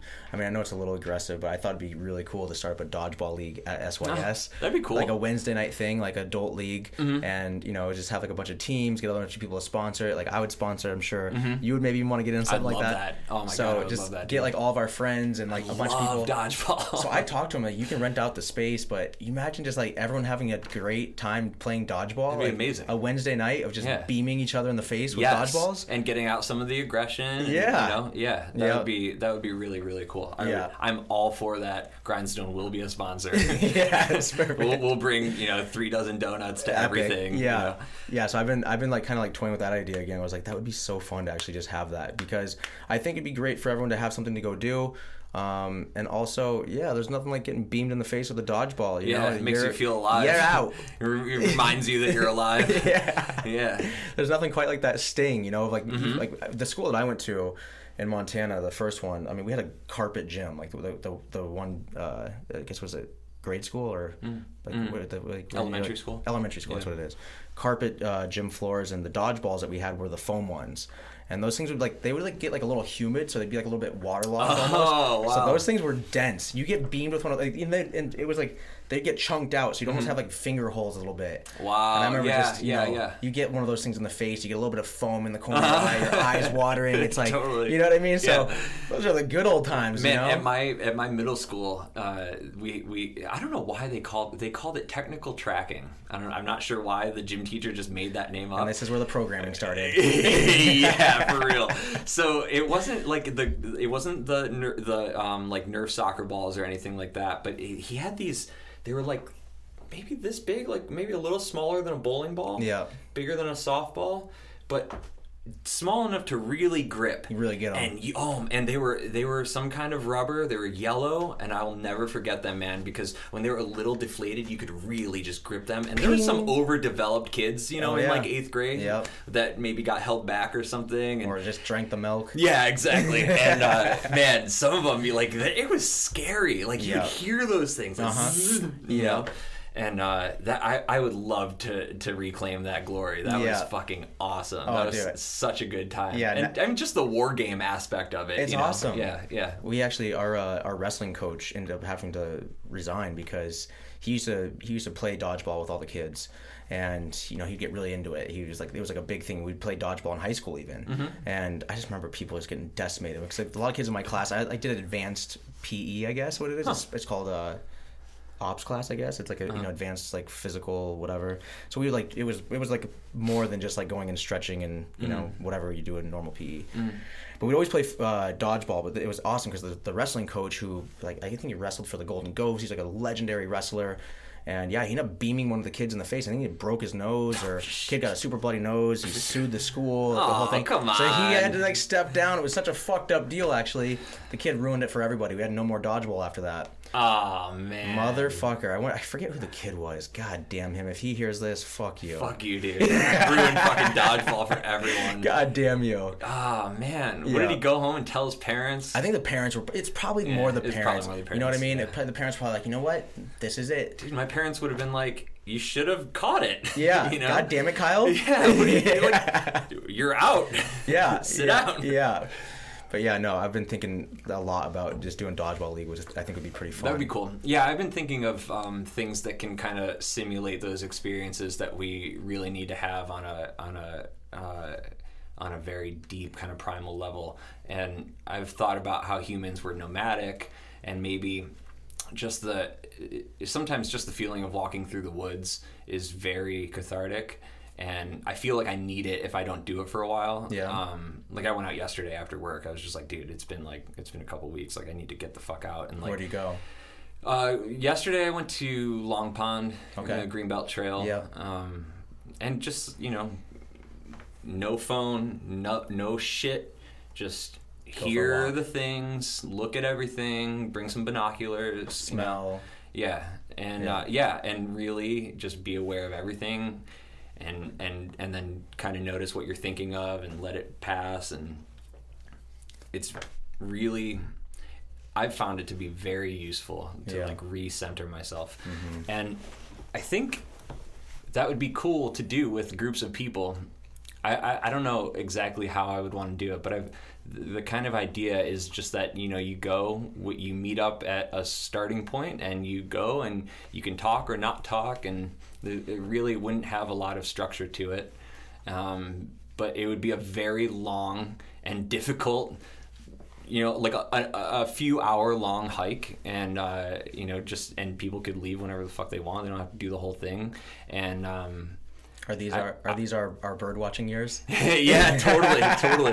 Well, man, I do love like I, I bring That's a my Western I- canary. I, bring my binoculars out and I look at shit, and I don't know what it is. You know, I'm not like cataloging it or Well, anything. there's a lot of weird shit here. There's a lot of How about the birds bugs? out here. How about oh, the bugs? It's it's a very strange place. The bugs out here are crazy. okay, first of all, like I, you know, what if bugs were like? Just imagine an ant, for example, was the size of like a dog, like a Labrador. this Earth probably wouldn't even look the same. Yeah. But some of the bugs that are here are straight out of like horror films. Yeah, Like yeah. crazy colors. Yeah, uh, I I got one of those giant beetles in my boot. I put my shoe on and I felt big black ones? Yeah, With I- the horn? Yeah, and I felt things bite, something. by the way. They, it did. It bit my small toe, and I pulled my foot out. I was like, "What the fuck?"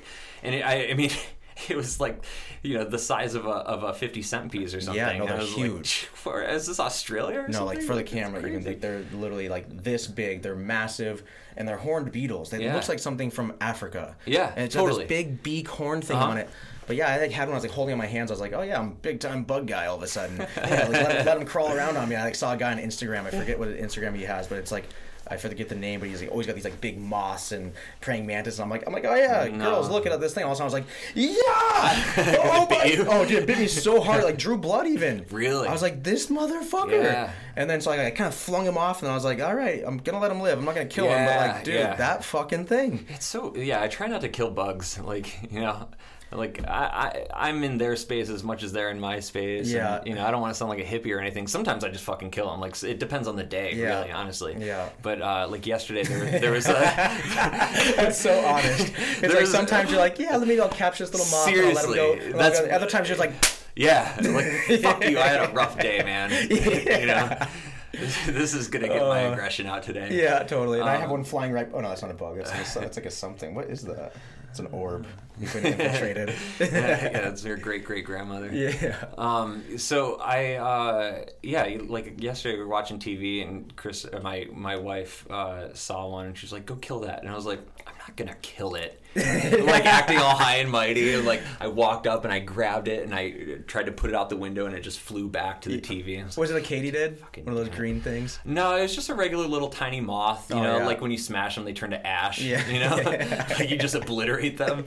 Um, you know, and and it came back, and then I was like, God, I'm, I'm trying to do you a favor. Yeah, dude. come on. You know, like I'm really, I'm trying not to kill you. Yeah. Like just, just help me out on this. Yeah. And then I got it outside, and I felt, I felt great about myself for five minutes, and you know, whatever. but yeah, there, it, it, we live in Springs, and they're like, it, it, it's in the woods. Like there's a 36 acre preserve behind us, Right. and it's like we had.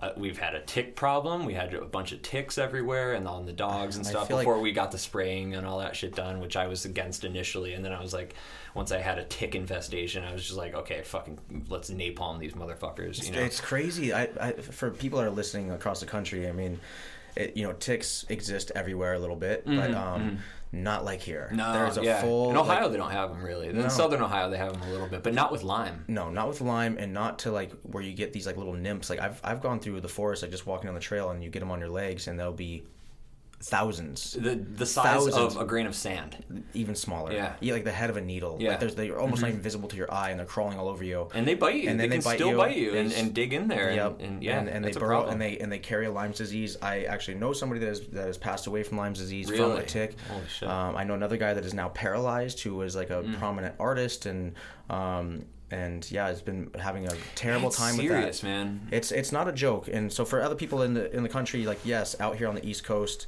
uh, or Eastern Long Island, even more so, you know, there's lots of theories of like how this tick infiltration Mm, The has happened. conspiracy You know how the, the deer have escaped from Plum Island, and it was like a weapon of warfare, let's say. Lab two fifty seven. Yeah, exactly. Yeah, And you know, but the, one of the biggest carriers are birds. Yeah, well, that's. I think and- that's what they thought. They they So- said they the birds landed on Plum Island. And But let's talk about you know birds go everywhere.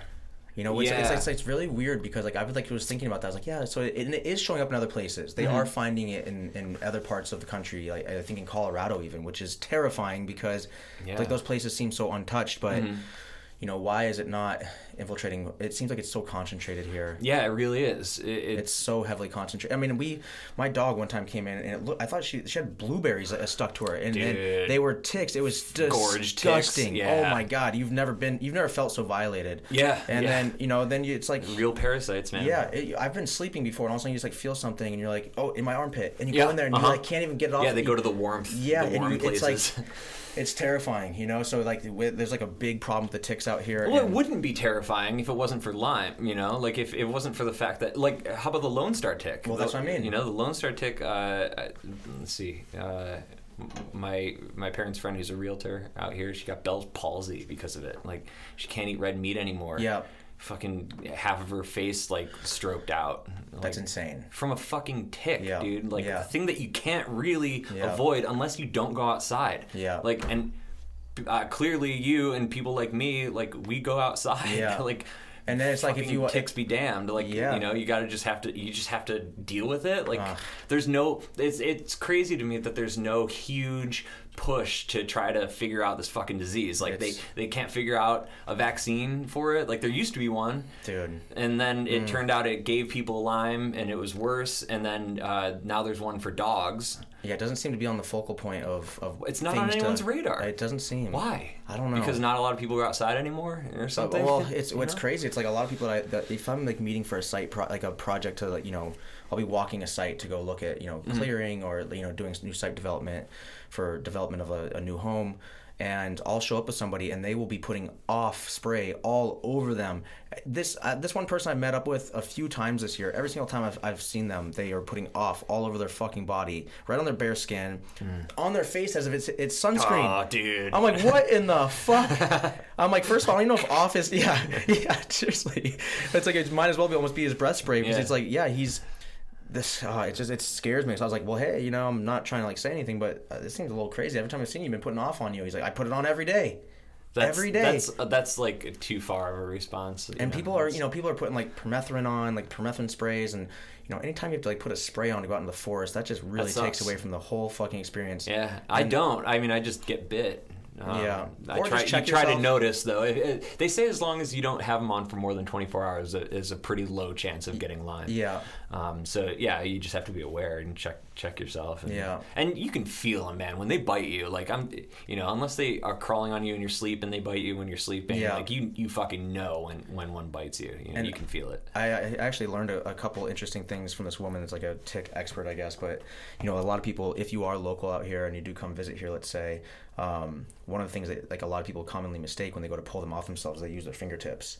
Oh, and yeah. what you end up doing is you actually end up like squeezing The all blood, that right? blood right Yeah. back into your bloodstream. So you're like literally directing Yeah. the enzyme into yourself. So I really encourage you use some tweezers or Uh-huh. a tick removing like little bit. Yeah, I used to have one on my dog on the collar. On the collar, Yeah, yep. yeah, those things are fucking invaluable. Like, Yeah, it's just I like, know. It, it kind of scoops them from the bottom. and- totally. And, then, then, then you know, people will, will, you know, be too hard with it, and, and the head gets And stuck head- in. yep, totally. Oh, Ugh. dude. I know.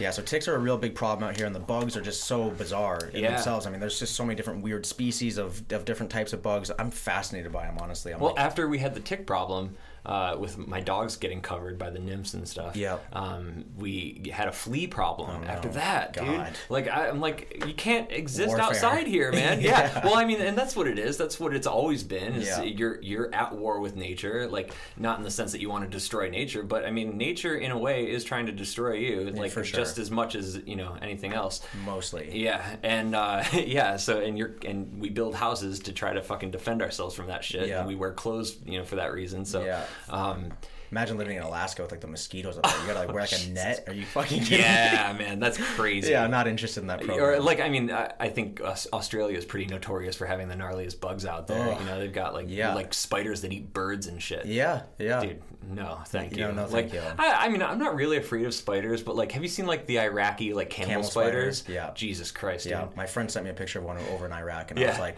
they like fight them with scorpions Yeah, and shit, yeah. like bet on it, like it's like cockfighting.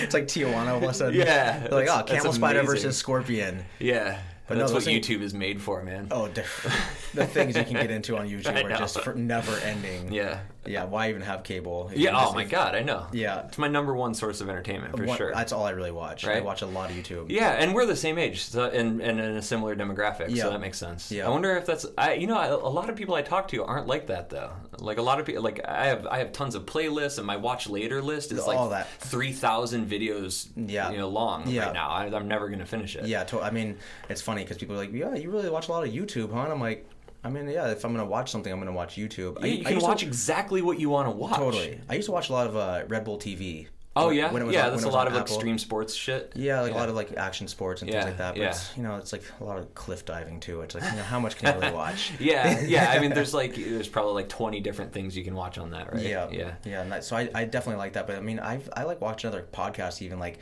I even like Impulsive with Logan Paul. I've never seen it. It's great, and then like there's like spin-offs of that, like the the night shift. I mean, just like just like that entertainment, like how people are producing their shows, how they're doing things. It's Mm-hmm. It's cool, man. It's yeah, inspiring. yeah. Original like content creators, Yeah. like they've got. It's cool because at at most of the level that you see on YouTube, there's not any um, like corporate directive or any kind of bias or any kind. I mean, there's bias, but there's not not like a a secret, you know, kind of thing behind it, like like an agenda, like how I don't know. every major corporate you know, television station, you know. for sure not to the same level for sure Yeah. but i will say like after the debate just happened which that was what, Uh. What the show. actual fuck Jesus Christ. um right after that every single clip it that i had like on news like trending now news Uh-huh. every single one was like was favored towards like how trump was you know powering over this conversation and like kind of like and biden was you know just trying to be you know was just was just basically retract was basically like on the defense and it was Hmm. it was kind of my whole feed was kind of curated more towards like that trump was the the the bigot of the of the conversation which was the in lot- bigot of the conversation? yeah, like okay. like he was Uh-huh. the, he was the one that was like the aggressor, and Yeah. and, and Well, a lot that- of ways yeah. he was for sure. Uh-huh. And but it was curated to where it was like it wasn't like you know there was anything from Biden's side as well. It was like every single thing was like negative Trump on my YouTube, and so Well, there. I, huh. That's interesting. it wasn't it wasn't dual sided. It wasn't well, like I mean, that's. I mean, uh, so YouTube does push the mainstream Right. networks now, like, Yeah. and that'll go to the top of your feed. And don't get know, me regardless twisted. of your algorithm. don't get me twisted. I'm not a Trump supporter. I'm not. I'm not an anything supporter at this Yeah. point, dude. Are you fucking kidding me? What are we even watching? It's like a Family Guy episode. Oh, it's That- bread. It's bread and circuses. Yeah, yeah. And so it's like you know. And anyone who takes it seriously is is buying into it Yeah, too much. yeah. Like you can't take that. this has exposed seriously. it so much more. I mean, just even this last year of time, it's just exposed all of that, like of, of the puppeteering. That's just Yeah. It, well, what's interesting with Trump for me is, uh, you know, I guess I would be considered like a lifelong progressive. Yeah. And like like in high school, I got arrested at the School of the Americas at a protest um, for you know protesting against the SOA and WHINSEC and like all of the bullshit you know um, training that they do. They they bring dudes up to essentially train as mercenaries to send back down to South America to do the bidding of the United States, and it's very imperialist and. I don't agree with any of that shit.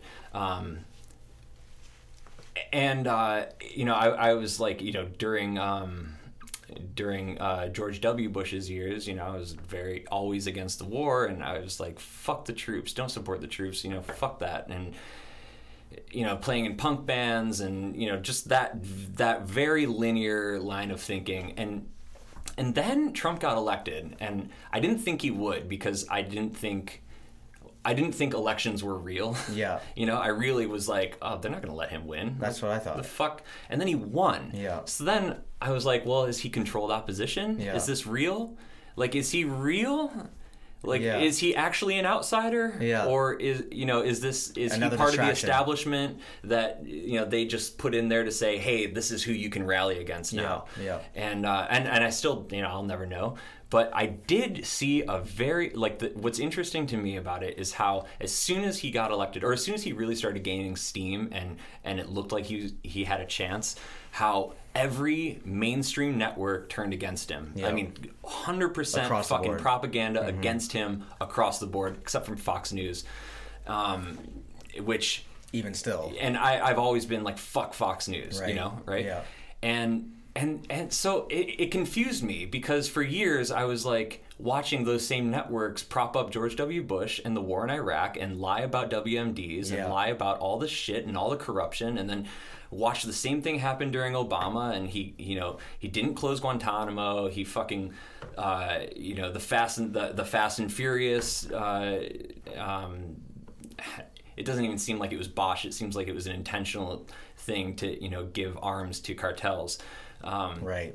and and they all held him up as like this amazing president. And and then Trump got elected or, and started gaining steam or whatever and then got elected. And they were just against him from the beginning like 100% and I, it just confused me because I was like well who the fuck owns these companies that are doing this? Right. Like, you know, they they propped up war criminals for fucking years. Like Mm-hmm. Right. the entire time I've been paying attention to politics, they were the they were like a branch of the government. Right. Like that like mainstream media was a Aligned branch with the was side. Yeah. They were they Yeah. were propaganda peddlers.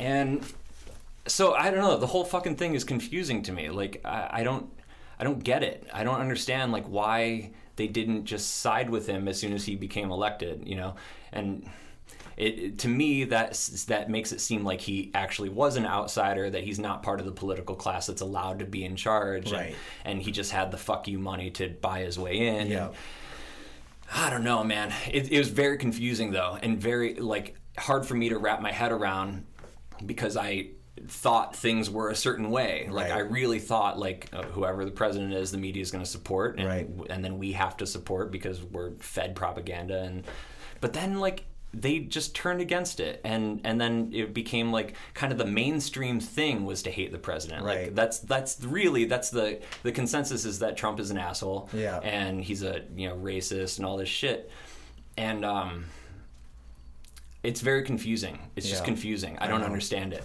I- and and i i don't know how the election is going to turn out and i i hate both of them Yeah. I, I hate establishment politicians i hate trump but Joe Biden and Kamala Harris, man, they're both assholes too. Yeah. Like, you know, Joe Biden didn't do shit for this country, you know, the whole time he, he has held office, and Kamala Harris didn't do anything but fuck people over and and put people in jail for minor drug offenses and People really want to overlook that fact.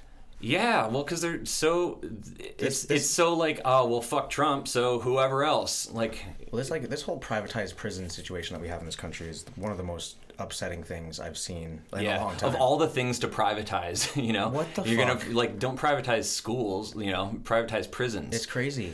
It's really crazy. I mean, it's it, it, yeah, to be I, able like, to profit off of enslaving people essentially. And, Look, we're all parroting information. Like you know, we none of us know a fucking thing. You know, we, Mm-hmm. we think we know something, but we're all getting it from a thing that's in our pocket, our phone, Mm-hmm. or on our TV, and we don't really know what the fuck is actually going on. So of course it's going to be confusing, but it's Mm-hmm. it's it, this has highlighted a lot of confusion for people because yeah, it's like. I think all ultimately a lot of us want to live in harmony. We want to live in peace, but Mm-hmm. you know, there's also there is like a darkness that exists in this world. There are like dark things that are happening, and so you know, and a lot of those things are happening right in front of our face. We can see, and it's that's I don't know. That's to me like one of the biggest. it's such a shame thing. too because we're in such a great position to really make things awesome for everyone. Well, and I think that this it, back to silver lining things, which I know is annoying, but like you know, this is highlighting so many things that it's like making us aware of like where where we need to grow, and it, there's no comfort in growth. Mm-hmm. Growth is never comfortable, and I have to say, I feel like the country was pretty snag- like stagnant, like the like past like Yeah, few years. yeah, you know, yeah. and like if, if this is what it takes for us to fucking wake up and be like, hey, we have conversations to have. Let's Mm-hmm. have these conversations. I can say in my own life, there are times when I don't have that uncomfortable conversation, and it's so important to do Mm-hmm. because that's the only way you fucking grow is if you have that uncomfortable conversation, you hear people's side, you listen to where they're coming from, and you evoke change not only within yourself singularly, which is obviously what we're all supposed to be doing, but as a collective, as a community, you know. And that's like that is one thing I do love about New York is it's like people do come together, mm-hmm. you know, in all these different regards. Like mm-hmm. you know, I talk to people about when 9/11 had happened, and you know that's that's like the common theme of, of the camaraderie that did happen of this travesty mm-hmm. you know and same thing like even i know it wasn't completely crazy but it was definitely something that happened on long island but you know hurricane sandy even you know people i had lots of friends going and giving Yeah. people water and and helping people Yeah, I saw and, like uh, restaurants had uh, extension cords for people to charge Yeah. their phone and shit. yeah and you know it's just like if people start to come together it's like okay well how can i help one another how can we help one another It sucks that that shit goes away after like two weeks, though. It it's like does. uh, they call It it, really you know, the hedonic treadmill. Yeah. Where, where it's like, Yeah. no matter how good or bad something gets, you're gonna get back to that base level. And uh, I mean, that's I mean, after after shit calmed down with COVID, I mean, people were so nice during COVID, Mm-hmm. like during the height of it in March, and then once we hit kind of uh, June once around it, got, June. once it got a little long I started getting into fights with people at the post office again, and you know, like it was like people were just back to normal. Like Yeah. you know, once once you're not faced with the you know the prospect of your own mortality, like all of a sudden you can forget that uh, life is short. Yeah. you know. I think that I, I agree with that, and I mean it. It's. I think that that baseline is is is rising. I mean, it feels like it's low right now, Mm-hmm. uh, but I think that there is like a big collection of consciousness that is shifting right now. That and and that's just my sense. Yeah, that's not, that's not yeah, even talking to somebody about Mercury being in retrograde or Yeah. anything like that. It's about I just feel it amongst people that I talk to and that I meet. There's like a there's like a collective of like yes, this is fucked up, and yes, this does need to change, and it's all coming from a place of love, and people actually want to be better. Of course, there's these fucking terrible people out here that are that are realizing that they have racist qualities, that are full blown racist. There's every end of the spectrum uh, as far as you can imagine of, of bullshit that's going on, but it's great that we're having the fucking conversation. Well, the thing that's worrying me about it uh, that I don't think is as um, that I that I'm not as optimistic about in that sense Mm-hmm. is the I think a lot of people right now are really are having that conversation because mainstream media is telling them to have that conversation and like this is the conversation we need to have like Right. this is you know there's an epidemic of racism in this country and like you know, uh, Hitler is our president and shit like that. Right, and I, right, I'm just right. like, you know, there are bad things going on, but like, you need to recognize what they are in your own life. Like, don't let fucking, you know, this corporate propaganda peddling piece of shit tell you what's wrong with your life. Right. Like, that to me isn't really getting a hold of the the true problem Right. you know because people are not looking inward you know they're not no one is spiritual i mean you know people fucking do yoga and shit and like put it on instagram like that's not real man that's Yeah. not like that's not anything that's public like that i don't buy Right. you know and with social media every fucking thing is public Yeah. and i i just there's something that is corrupted when you're virtuous and then you're public about it like it's i mean it's it's an old um there's like a concept in Christianity that's about not praying in public because it, cor- it the idea is that it corrupts it. It's like you're not doing it to do it. You know, you're, doing, doing it, it- to sh- put on a show for everyone. Right. And um, I, I think, man, everyone's kind of stuck in that mindset. Like everyone's addicted to social media because of how it makes us feel, and you know, it makes us feel connected, and then it pulls us more apart. And but we really think that we're more connected, but then we go to bed and we actually feel way less connected than than you know we thought we were. And and then you need more social media, and it just pushes you further and further apart. And then the algorithms kick in and really reinforce your thinking and make you think that this group sucks and this group is awesome and the it's it's to assign with one side of anything is always a little slippery for me. That's what it's it's been tough for me to like get into sports honestly in that regard because it's like uh, I don't know. For one, I don't know. Sports aren't generally that exciting to me. I like mm-hmm. action sports, but mm-hmm. also this like the concept of that is like that's part of the program. It's like to be on a side to pick a thing, mm-hmm. but ultimately I think I don't know. well that's a I- I- simulation. That's a simulation of of For the tribalism that we all experienced when we were literally you know tribes you right. know? but i but i do think that you know there even by people just you know posting the things that they're doing um, i think yes i see what you're saying. I, I and i agree with it in a sense. But i do also know people that will pick up off of those people that they think that they uh, us like that they attach to on on an Instagram or uh, whatever it may be YouTube someone that they follow. And they're not posting it all the time. They're just well this person's doing it. And so it, it invokes them to do it. It kind of Inspires people, inspires people yeah. to actually get up and do it and create a nice backdrop. And and I think that there's something subsequently it's like mimicry though it is for sure but there's a lot of monkey see the monkey do that can be good for people because Mm-hmm. you at least you're giving yourself that moment. And a lot of times people aren't just always you know then those people aren't always you know instagramming it themselves and then putting it back on. And a lot of times even if they are I mean, I gotta say that's better time spent than fucking not doing that, you know, in some Mm-hmm. regard. And I think that a lot of people, it's, I think we're we're learning the dance of social media and what it and how it affects us. And it's weird It it's is really weird, weird it's- it's because pretty a lot of times it's difficult to make something if you have the intention of posting it on social media For without sure. that thought corrupting the process It, I think it takes. Right? I think I, I do. I, I 100% agree, and I think I've even squabbled. you think in the back of your head like oh man this is gonna look really good on Like, Instagram. yeah Yep. Because you're curating a thing. yeah For sure. and that that can fuck up the whole artistic process it of whatever can. you're doing It can, but it can also it can also highlight it. It kind of keeps you honest a little bit because you're looking at the viewing aspect. You want the view of it to be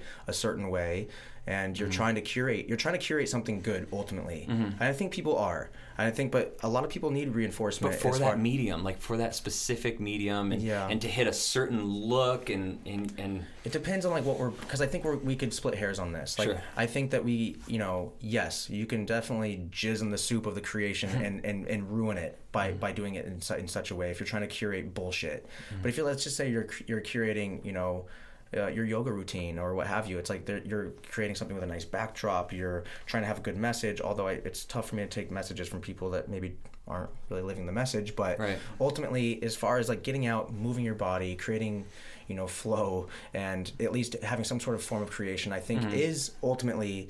I think we'll we will start to see that it's actually probably better for us than we actually think because you are creating something. You're keeping yourself accountable. a lot of people are keeping themselves accountable by being online because Yeah, they know that they true. have a following, and so they're mm-hmm. like, well, I have to wake up today and I have to meet the sun and I have to like give thanks to all these different things. And they're Well, and that that's need- that's interesting that you say give thanks because I, I have seen I've started to see social media as a kind of communal expression of gratitude because people really do post the things that they're thankful even if you for. don't even if you don't think of even if you're not being super grateful Mm-hmm. just speaking those words out every day and asking everybody hey what are you grateful for today Mm-hmm. and and even if it is a whole charade that they're putting on I think that it's probably invoking more good change on people than and, and probably on themselves when you're when you're parroting your own information and, and it, it happens to be a good message even if you're not on that vibration you're subsequently kind of putting yourself in that vibration a little bit yeah, yeah, and you might be um, exposing someone to that idea that really does believe in it. you're re- reinforcing it to yourself but i also see the other side there's some slippery bullshit that happens where people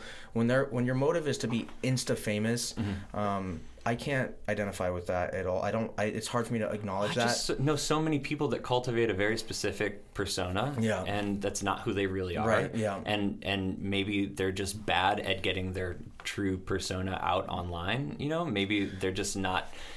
Or maybe they're uncomfortable with Yeah, it, you yeah. know. Like it's it, it, takes a lot of seems dishonest. Yeah, it, it, it- it yeah, takes a lot of courage to put your real self out there and to be honest it's like Well, and it's hard to even know what your real self is. You know, I mean, a lot of people are figuring that shit out right now i think I'm, I've, I've talked to people right now that one of my good friends he's 47 years old he's like i'm realizing i have so much shit that is like still attached to me from my childhood. Mm-hmm. and he's just now figuring this out you know? So i think a lot of people when you when you open your mind to being in that space and you allow yourself to be vulnerable Mm-hmm. and to actually start to transcend through some of the shit that you've lived through um, it, it, it's it's a really it's like a, it's a valiant effort honestly because you're you're really having to like really process a lot and a lot of people don't want to face that shit. You know a lot of people don't want to face the the adversity that they already went through. They want to kind of like become complacent and but a lot of people also too like i said like my the point that i was really trying to make is that i really see people making an effort actually I see you guys out there. I see people trying to actually make a fucking effort in their life to try to be better, um, to try to get creative, to move and shake and pivot. Obviously, I see the other side of the coin, but I think the highlight should be on the people that are trying to be better, whether or not it is bullshit. Like you're you're emphasizing a, an aspect to yourself that is that is real. That's going to become real whether you want it or not. Now, if you're emphasizing, oh, I'm into dark magic and so on and so forth, then you're probably going to start emphasizing more uh, things like that. And you're going to start attracting more things like that. But ultimately, I think at the end of the day, I see a lot of people really trying to do good for themselves. Do you think social media is a net positive on humanity? Ultimately, in the long run, yes. Yeah. Do you see it as art? Yes. Yep, I do. Yeah. Yeah, the whole thing. I think yeah, I do. I 100% do because I think we're in a toilsome like moment with it, Mm-hmm. and like like anything that we've had, it's always been that way. And you know, people want to think that things aren't natural. and It's not natural projection. Well, clearly it is because it's here. Mm-hmm. And yeah, maybe it does go away, and, and we go. But you know, it's really romantic to think about a society of living in the forest with your flannel shirt and fishing for your food and growing your own food. But there's a reason why we have society now because that shit was fucking hard. Mm-hmm. Yeah, yeah. I mean, I have a garden and that thing's overrun with weeds right now because my life's too busy. Mm-hmm. Right. No, it's not actually because of that. It's because it hasn't become my priority because Yeah, I can yeah. get food. You know, it's and, and there's we can go on every single conversation about even just going to the supermarket. You can't even. I, I go there now and it's like I can barely even buy food from there because there's nothing really even edible. Right. 98% of shop the stores. periphery. Yeah, 98% of the store is unedible Yeah. for, for me personally. Yeah, if you're trying to avoid sugar, Yeah. walk through a fucking grocery store. It's useless. so I totally. I, I actually want to ask you about sugar a little bit. Yeah. um, obviously in your business Uh-huh. sugar is an aspect but like in this community that we live in I, th- sorry to like totally No, no, change, it's fine. It's fine. I think we, we covered that pretty well.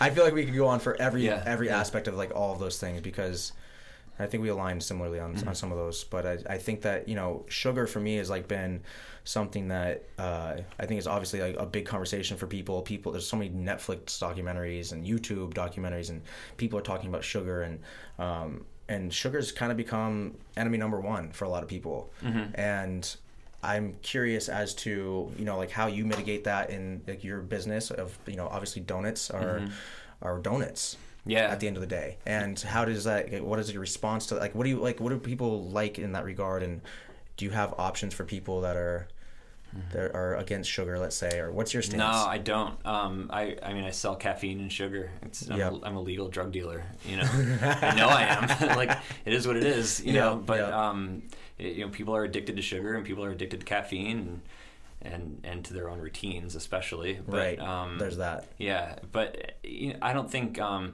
you know we're not taking advantage of anyone. You know, people are free to. It's you know it's a free We have free will. Yeah, yeah, we have free will, and um, you know this is a treat.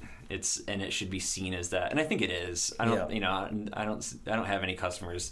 I mean, here at least, you know, Yeah. I don't have any customers that are like, oh my. Well, I did actually. There's one guy that used to come in all the time. He's a he's a day trader. I knew there'd be one Yeah, he was a day trader, and he would come in at like six in the morning. As soon as we open, he would get he and he was like a chatty dude. Like we all got along. Yeah. And he would sit there with a half dozen box, and he would get mostly um, the filled ones, like the Boston cream, like Yeah. the, just the fattest ones. And he would sit there and just plow like four of them Yeah. while he was talking to us. Yeah. And he was a big dude too. Like he he was probably like somewhere around six five. Like he's really really tall. And he started getting a gut, man, after like a year of coming in, and then he just he hasn't been back since. Really? Like I see him at in town and stuff, and you know we still talk and we're still friendly, but like. He's like, yeah, man, I can't even go in there. I'm like, Yeah. hey, man, you know how you work. Yeah. you know, good for you. you have an issue with donuts Yeah, yeah, Yeah. totally. Like he has no self control when it comes Yeah. to eating, and Yeah. if it's in front of him, he'll fucking eat it. Yeah. And um, yeah, I mean, I, I do like. I, I don't really eat the donuts like every now and then, you know, like especially when one is fresh out of the fryer and Yeah. it's like still really hot. It's that's like probably so good. dude it- like the the glazed donuts when they're warm you're not even eating them. You're like drinking them. Like it's like i swear to god like it, it they're just so soft and they're like hardly even solid.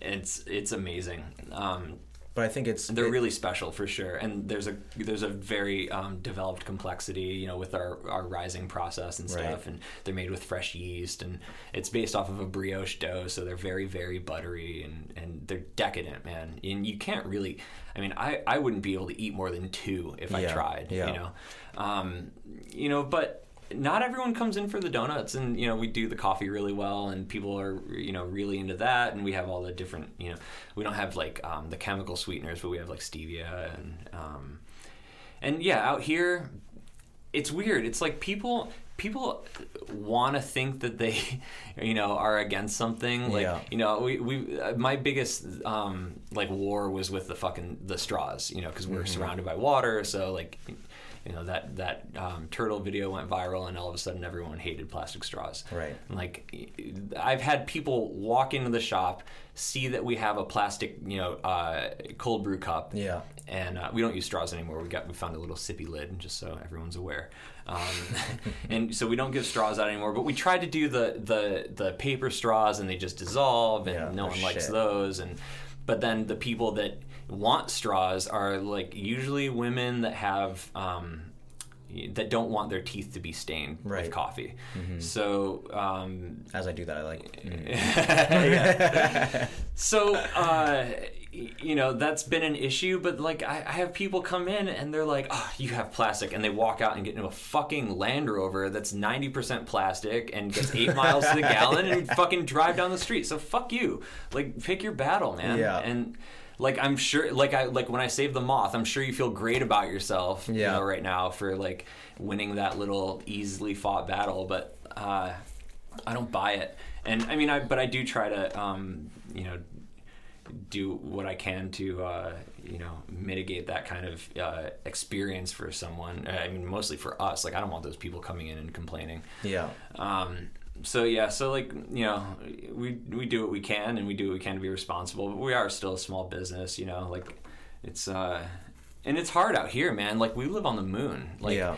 the the the um suppliers, like we have to get everything from like the city essentially, Right. and that's not easy. Yeah. Like there's a very limited supply of things that we can offer in the shop, Yeah. and um, you know, so that's been kind of weird navigating that. People don't realize that getting things here it has to go over a bridge. Yeah, You know, yeah, and it's like there's a fee for everything. Yeah. Just getting you have to go. We're literally on an island. We're on so, an island, So it's got to go on a bridge and drive for basically two plus hours to even get to us. Oh, dude, yeah, getting anything repaired out here is a fucking nightmare. Any kind of refrigeration repair, Mm-hmm. Anything like that, and I they always go out on Labor Day weekend, Right. You know? Yeah, yeah. And um, so that's always been really uh, stressful.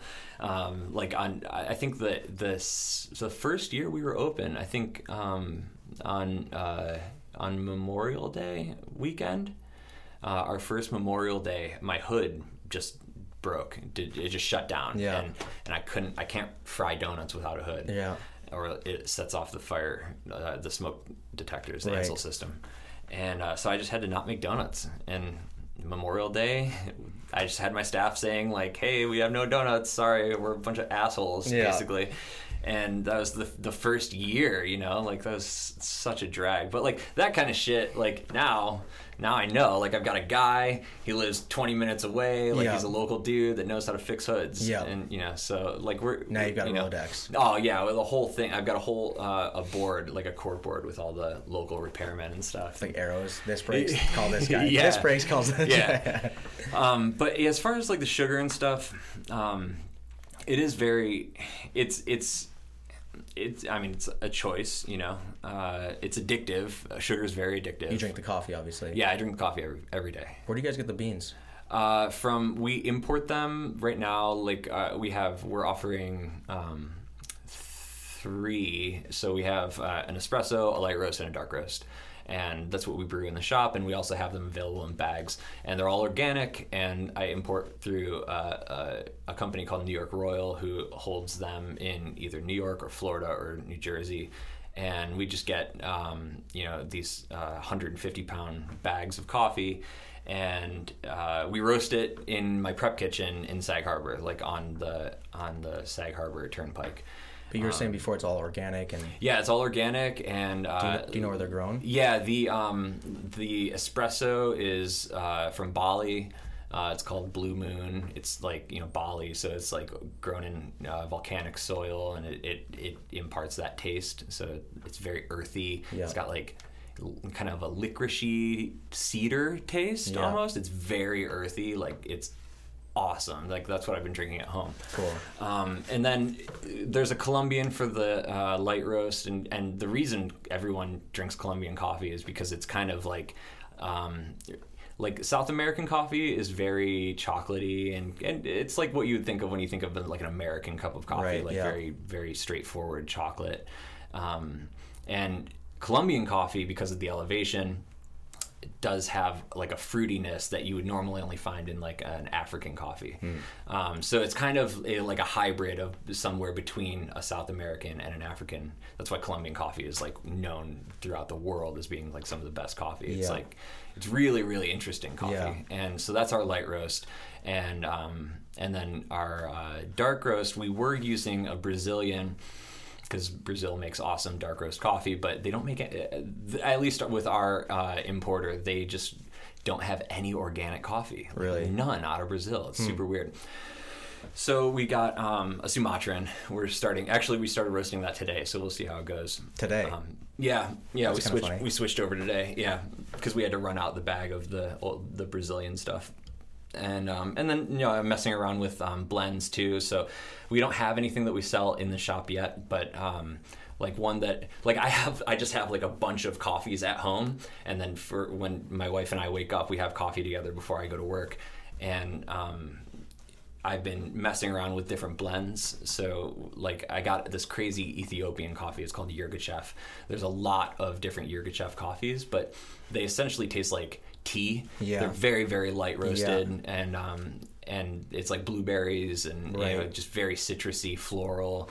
And so you can mix something like the the uh, volcanic tasting, you know, earthy coffee with something like that, Yeah. and then maybe bridge it with like a Colombian and do like th- uh, you know a three coffee blend. Gotcha. And it comes out with this amazing complexity that's earthy but floral, and Yeah. and, and that's really what I'm interested in right now, at, at least with the business. Yeah. Like that is like just so cool to me. Mixing stuff know? up a little bit. Yeah, yeah, and taking and like n- like learning the characteristics of you know the coffees from different parts of the world, Yeah. and and and kind of cooking with them essentially, like figuring out how they're gonna play off of each other and Yeah. and how to come up with something that's really interesting but appeals to a lot of people because like you know coffee nerd world like a lot of the dudes that are really into coffee only drink like super light roasts Yeah. that are, you know that are complex and, and it's like uh, beer nerds you know like Yeah. guys that are really into beer they only drink super IPA Yeah. like super hoppy That's and my like brother. yeah and like the normal you know a normal guy like me is like taste that and they're like oh this is fucking swamp water when we first opened when we only carried four barrel coffee they're out they're out of the west coast they're Okay. out of uh, San Francisco and West Coast coffee is very very light and East Coast coffee man people like dark roast Yeah. out here and Yeah. and older people like dark roast too Yeah. I don't know I don't know why the you know I don't know maybe, Maybe it has maybe the think- weather or something Or maybe they think it's know? like more potent, so they're gonna get more. weight from it. Yeah, and that's the thing. It's not. Light roast coffee is actually way more potent because you don't cook the caffeine out of it. Oh, that's interesting. Yeah, light that roast coffee will really fuck you up. You know, it'll, my myself included. I literally am like, oh, dark. It's a. I'm tired this morning. Dark roast. yeah, no, man, like the Starbucks, like all that shit. Yeah, it's uh, it's got way less caffeine in it because it's all burned out of it. you That's know? hilarious. I never even thought of that. I know. Yeah, it's it's very counterintuitive. Yeah. Um, so that's why a blend is great because then you kind of get the best of both worlds. Mm. Right. You get the full body, but then you get the caffeine. You Right. know.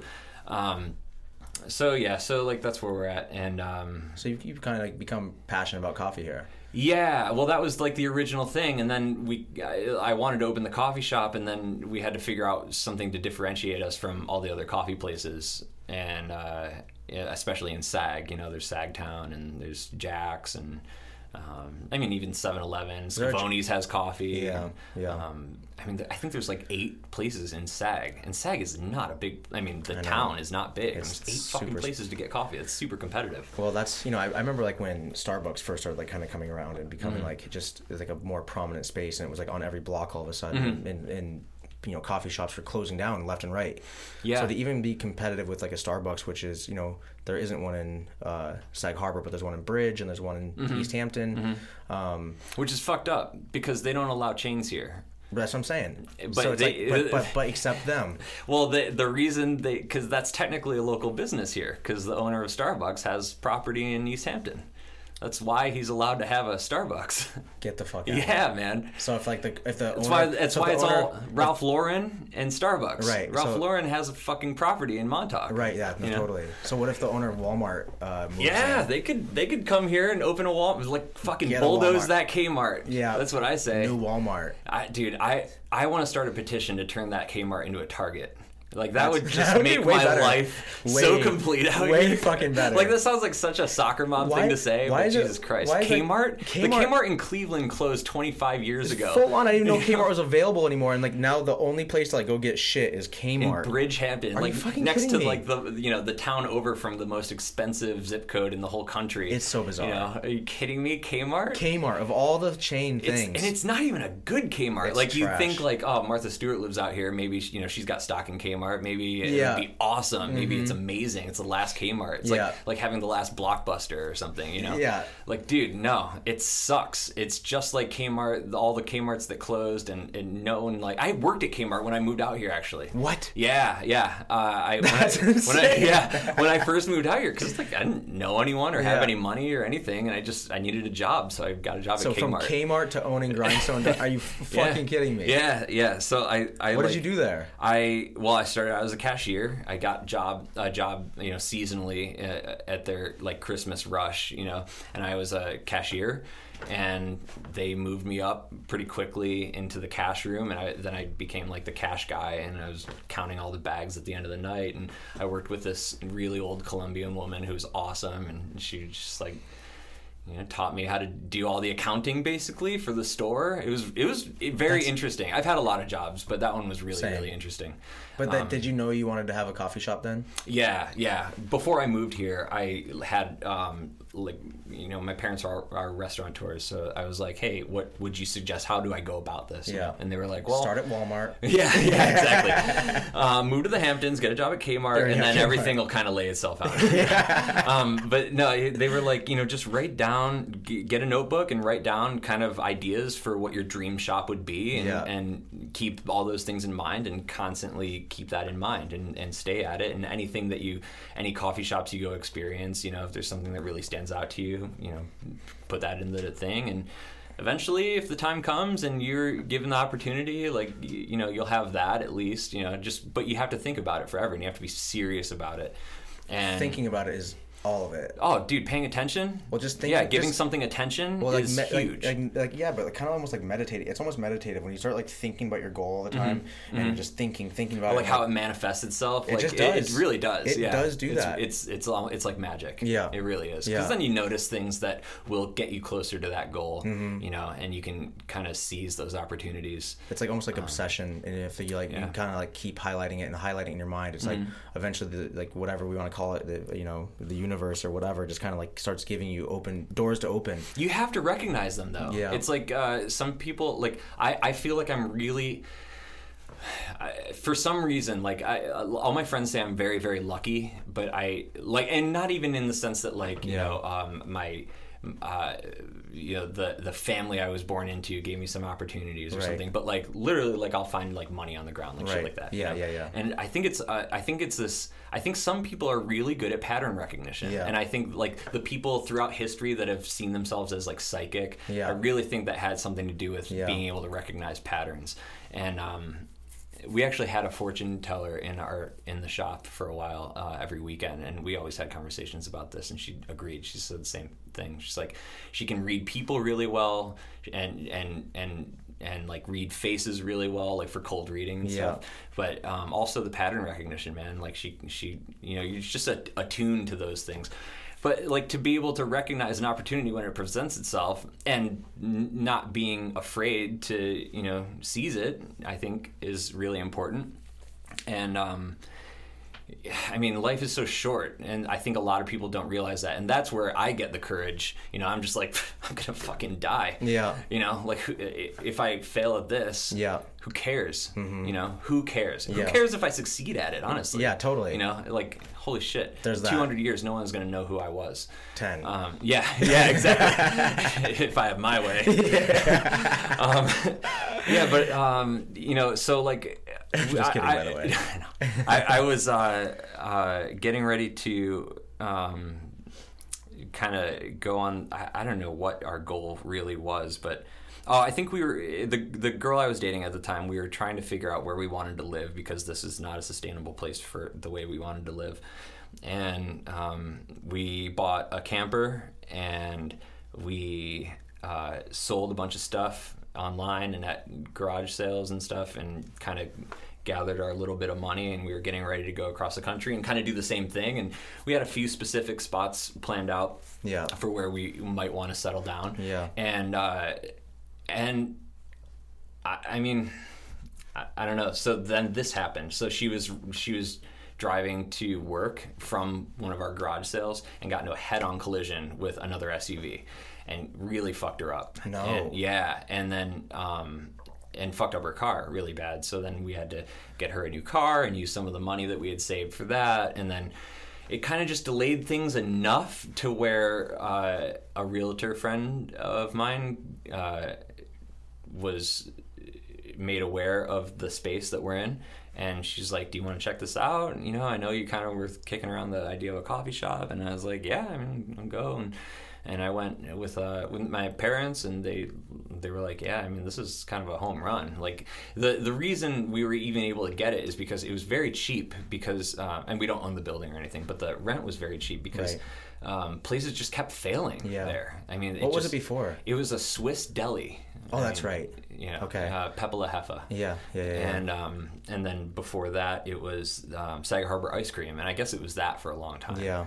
Um, but when they left, it was like no one could, no one, you know.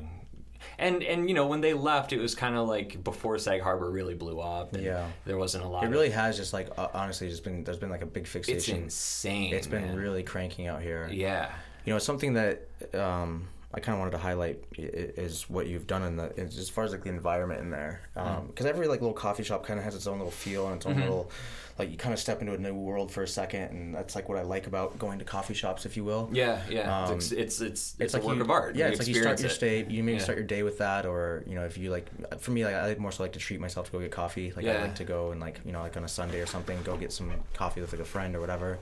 Um, but yeah, it's like uh, one of the things I really like is that you've highlighted artists and like it's kind of brought in some of the local s- scene. Mm-hmm. Yeah. I saw you had uh, Scott Bluedorn's work in there. Yeah, he designed our logo. Yeah, actually. yeah, and he's Yeah. he's such a legendary artist. Like I mean, that kid can fucking draw. Yeah, he's And awesome. He's really an he's awesome a really kid. good dude. He yeah. came he came to my last garage sale actually. He's like a he's becoming like a mycelium expert. He's all into the mushroom scene, which is really cool. And I, I, Yeah, really, I it's so admire that. cool. Yeah. yeah, and uh, but also like the mural that somebody like who's the artist that drew and did like the mural on the wall?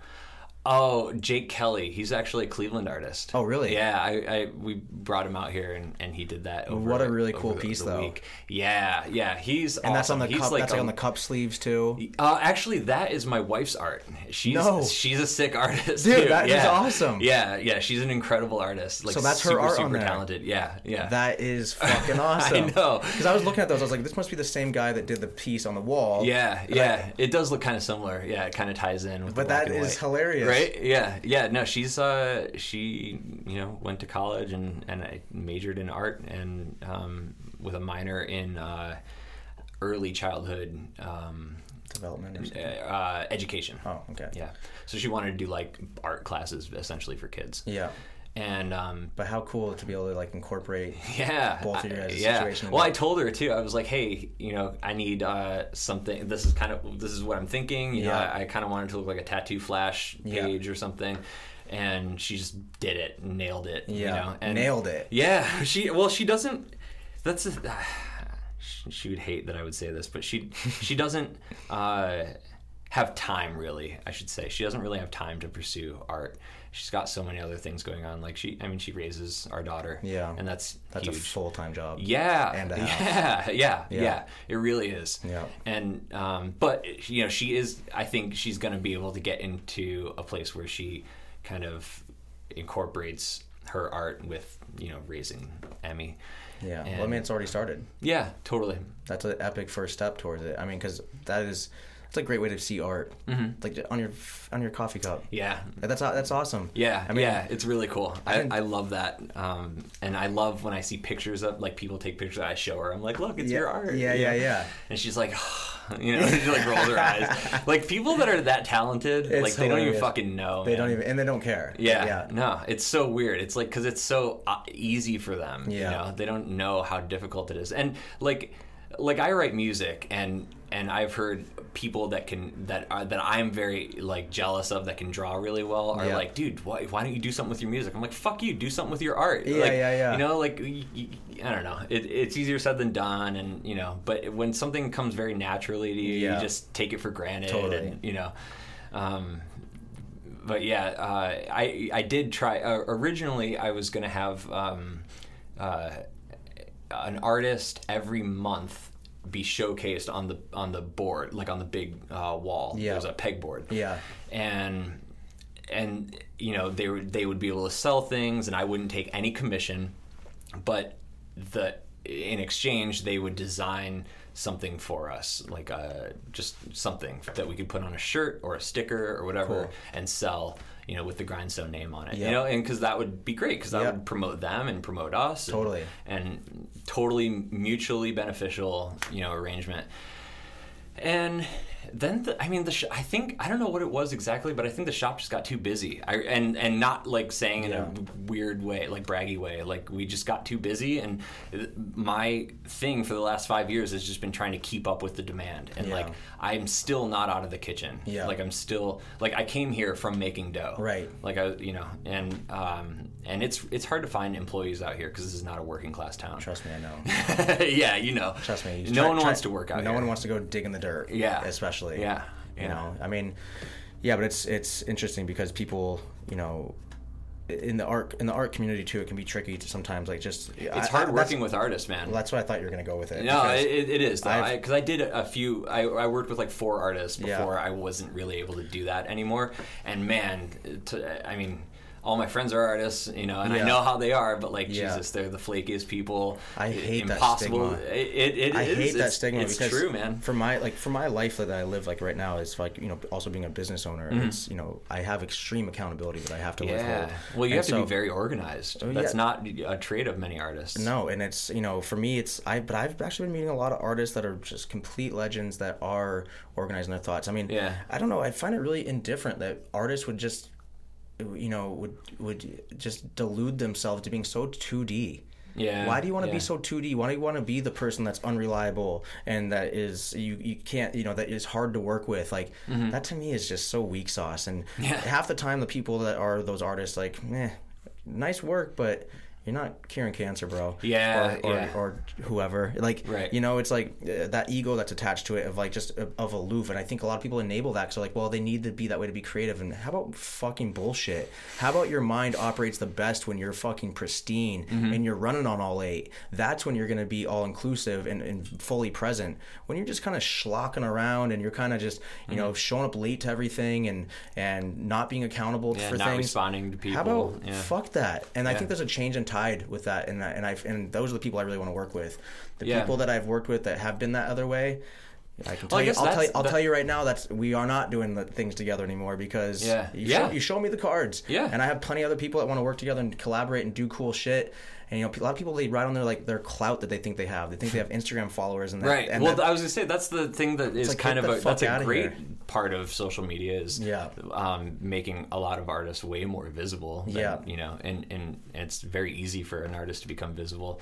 Um, It's- but the downside, or, or I, I would say, as as someone who tries to be uh, uh, an original thinker, Yeah. you realize really quick if you're paying attention, you're not original. yeah. You're not. Yeah. If you think you are, there Yeah. are there are 20 other people who are exactly like you, Yeah. thinking the exact. I mean, look how many things that we think the same way on, and, and we're not the same person at all. But Yeah. um, you know, eh, even as far as like the the you know, we get our main media, you know, from the same From place, you know, and and rely on it. Like we think in similar ways. We're paying attention to the same things and.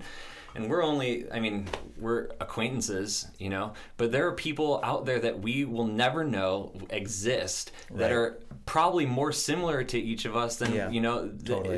it's, it, and it's fucking crazy and it's kind of humbling if you take it seriously. It's Right. like, you're not original, man. Yeah. You're you're like you're Totally. you're your own person, but you're not fucking original. Yeah.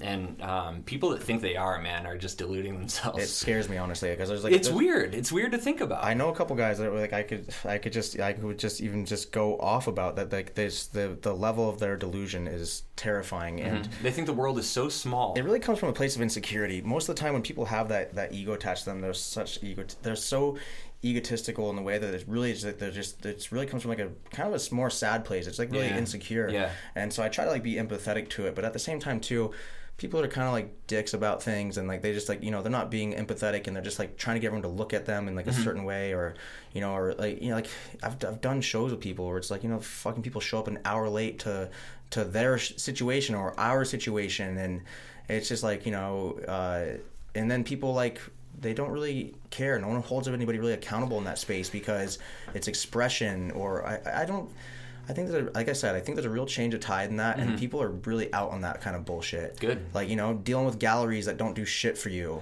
dealing Dude, with people, galleries. dealing with people that that don't really have your best interest at mind or like or in, in at hand, and dealing with other artists that like really aren't trying to like uh, you know help prop you up, and Mm-hmm. because for me, like when I meet other artists, I'm like, hey, like when I had a gallery in the city for a long, like for, for a couple of years, a, a friend of mine like I was let us use a space, and we got to talking and he's like yeah just use utilize it like have a gallery here so same thing i like open up the walls to people to be able to come in and showcase their art Mm-hmm. and i was like i don't want any commission i just want to be able to give you a platform that was given to me Right. i'm not going to profiteer off of it and just say oh this- let me like now try to churn some money out of it Yeah. take all the commission i don't want anything come put your own art on the wall but you know just it- for the sake of, of the art, right? for- well for I the mean, sake of the yeah. art but also it's like for you know, everyone around you.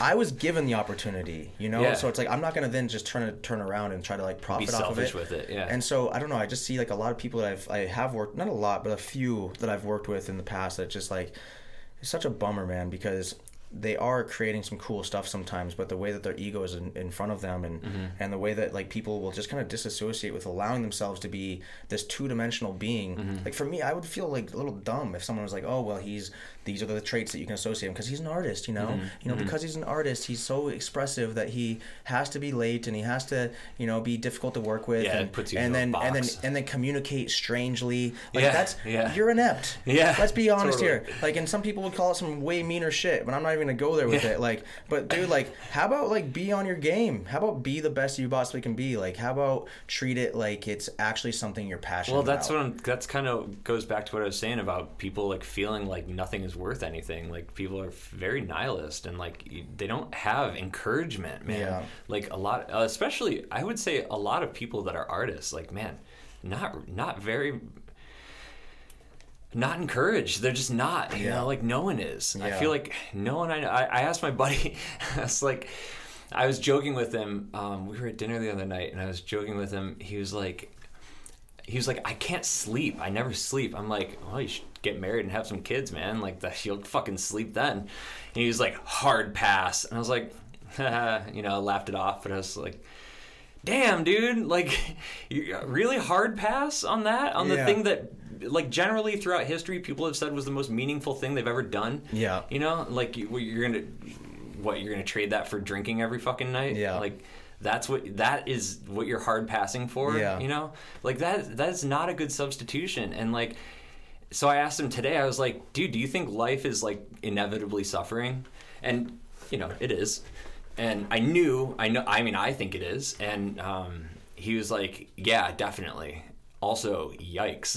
it's like, I'm like, all right, all right, whatever. You know who I am. Like, you know, I'm gonna ask you these fucking Yeah. questions. And um, I was like, well, what what is your best plan to deal with it? And he just didn't answer. Really? yeah, he's not answered. Still. Well, well, you know, nobody. I mean, really- it's not an easy question. That's for sure. He probably wasn't ready for it. Maybe he's fucking working or something. I don't know. maybe he's still drinking. Yeah, it's for real. I mean, but I mean, he does. He drinks every day, and I feel bad, man. Like, Yeah. it's you're not here for long. Yeah. and I like. I sometimes I wonder if I'm too hung up on that. Like, but I got run over. Uh, when I was 13, I, you've you've been in some crazy car accidents and stuff. Like, have you ever had any near death death experiences? Too many to count. Yeah, so you know, like, like that's why you take shit seriously. Yeah. that's that's it, man. I've, I've met I've like literally been knocked out before and met other beings that were not there and had some out I've floated up above my body and looked down at myself. I swear. Uh-huh. So I've- you know. dude. I've like I quote unquote I, people will think I'm nuts and I've really only like shared this intimately with like a f- like not so many people like when I trust them but I'll share it openly. I don't give a fuck. Good. But I've like met something that like seems like what the white light might be Uh-huh. uh, while being out conscious, um, like or, or like, unconscious rather, Mm-hmm. and just um, yeah, fucking weird shit like that has happened. Being completely knocked out, zonked out, Mm-hmm. not being able to remember for a few days. Um, yeah, that'll make you appreciate life a little bit. Yeah, yeah. I got I got run over when I was 13, stuck under a car in the middle of an. Olds 98, and uh, I was kind of all twisted up in the wheel well even a little bit, and it Oh, was just Jesus totally on top of me, crushing me. And I was just I was coming home. I was uh, doing. It, it sounds good. I was I was working at cancer benefit, but I was doing it as part of community service. So um, Okay. yeah, I leave that part out when I'm telling my grandma. you Okay, know? cool. Um, but yeah, so I was I was coming back from that, and uh, I was it, it was uh, you know starting to rain a little bit, so I started jogging, and I, I went to go jog across the side street, and it was blinking, don't walk, and it was like, oh, I got to make this, and started jogging across the street.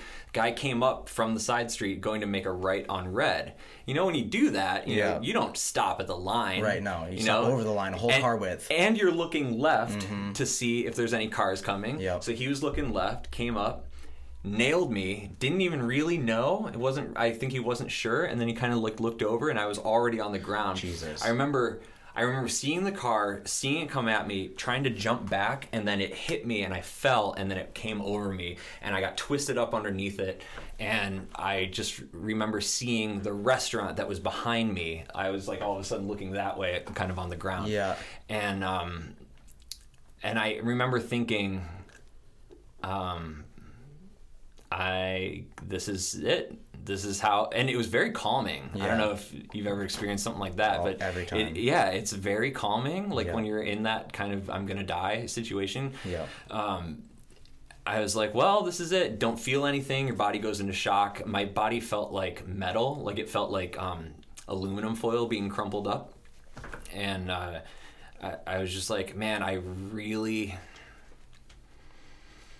Um, I, I, I wish I could see my mom again. Yeah.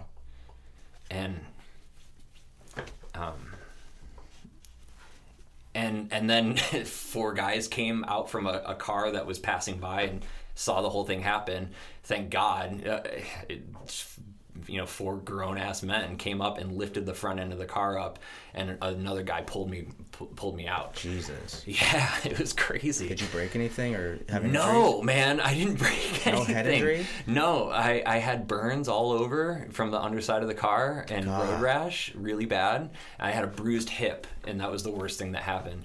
Um, I mean, I was 13. You know, yeah, it was very lucky. And um, but I was out. You know, I was like I couldn't really. It was at the beginning of summer, and I, I that just took my summer out. Um, and I was on like crutches and stuff because I couldn't really move Yeah. really, you know, well after that. Um, but yeah, nothing major, like no breaks, nothing crazy. And uh, but since then, man, I mean that was 13. So Yeah. like you think about what your brain's going through when you're 13. You know, that really changed my perspective on things. Like Yeah. it, it really was like, damn, like at any time, at any time, Yeah. it can be over. Yeah. And like I do, obviously, like anyone, I forget that. But I think I think about it a lot more than a lot of people do. Yeah. And uh, and my wife gets so fucking annoyed at me for being all like existentialist and Yeah. like she'd be like, "Oh my god, take off your shoes or close the you have to close the back door or close the screen, you know, the bugs are getting in." I'm like, "Who fucking cares? Who cares? We're going to die. We're going to be dust. We're going to be nothing." You know? I just I can't like break that line of thinking sometimes, you know, and especially after I've like smoked a bunch of weed all day and I'm just like, you know, nothing really matters. No, I no, I, I I got put on the um the medical marijuana program for New York for Oh, a while, cool. and and they have um. Uh, these vape pens that they Mm-hmm. give you, and I don't know where they're getting this weed, but Jesus Christ, it is the best shit Really? that's out there. I swear to God, yeah, government sanctioned weed is Yeah. is just crazy. Yeah. And I every day I, I go into the shop at like three thirty in the morning, um, start making donuts. You know, cutting, you know, rolling out dough and cutting donuts and stuff. And I'd rip this pen a few times. Yeah. And um, it, would just take me to another place. Like seriously, like I've been smoking weed for like you know over ten years, and uh, this stuff was like it put me into another state to where I like wrote down in my phone like and I really remember believing nothing is real. Yeah. I really remember thinking like and figuring it out and being like, "Oh wow, yeah, like this is actually not real at all." I can't remember exactly how I got to that point and Yeah. like what I mean what exactly I was thinking, but I remember believing it so wholeheartedly like this is not real. Yeah. This does not matter. And I, that sounds like such a fucking stony baloney thing, but like, it, it it's something I still do believe. Like, I, I don't believe that this is this is it, you know, and uh, because it can't be. Like, what the fuck? The- What do you mean as far as it? Like this is like our our dimension that we live in. I I, th- And that's I just it, and just we- feels like there's more. It Well, feels more. We just don't. We just can't comprehend it somehow. Yeah. You know, like it's. yeah. Like how you can't like our brains do our do the best we can to deal with like time. Mm-hmm. Like Which is like our own concept of. yeah, but like that might be going on all at once, you Yeah. know?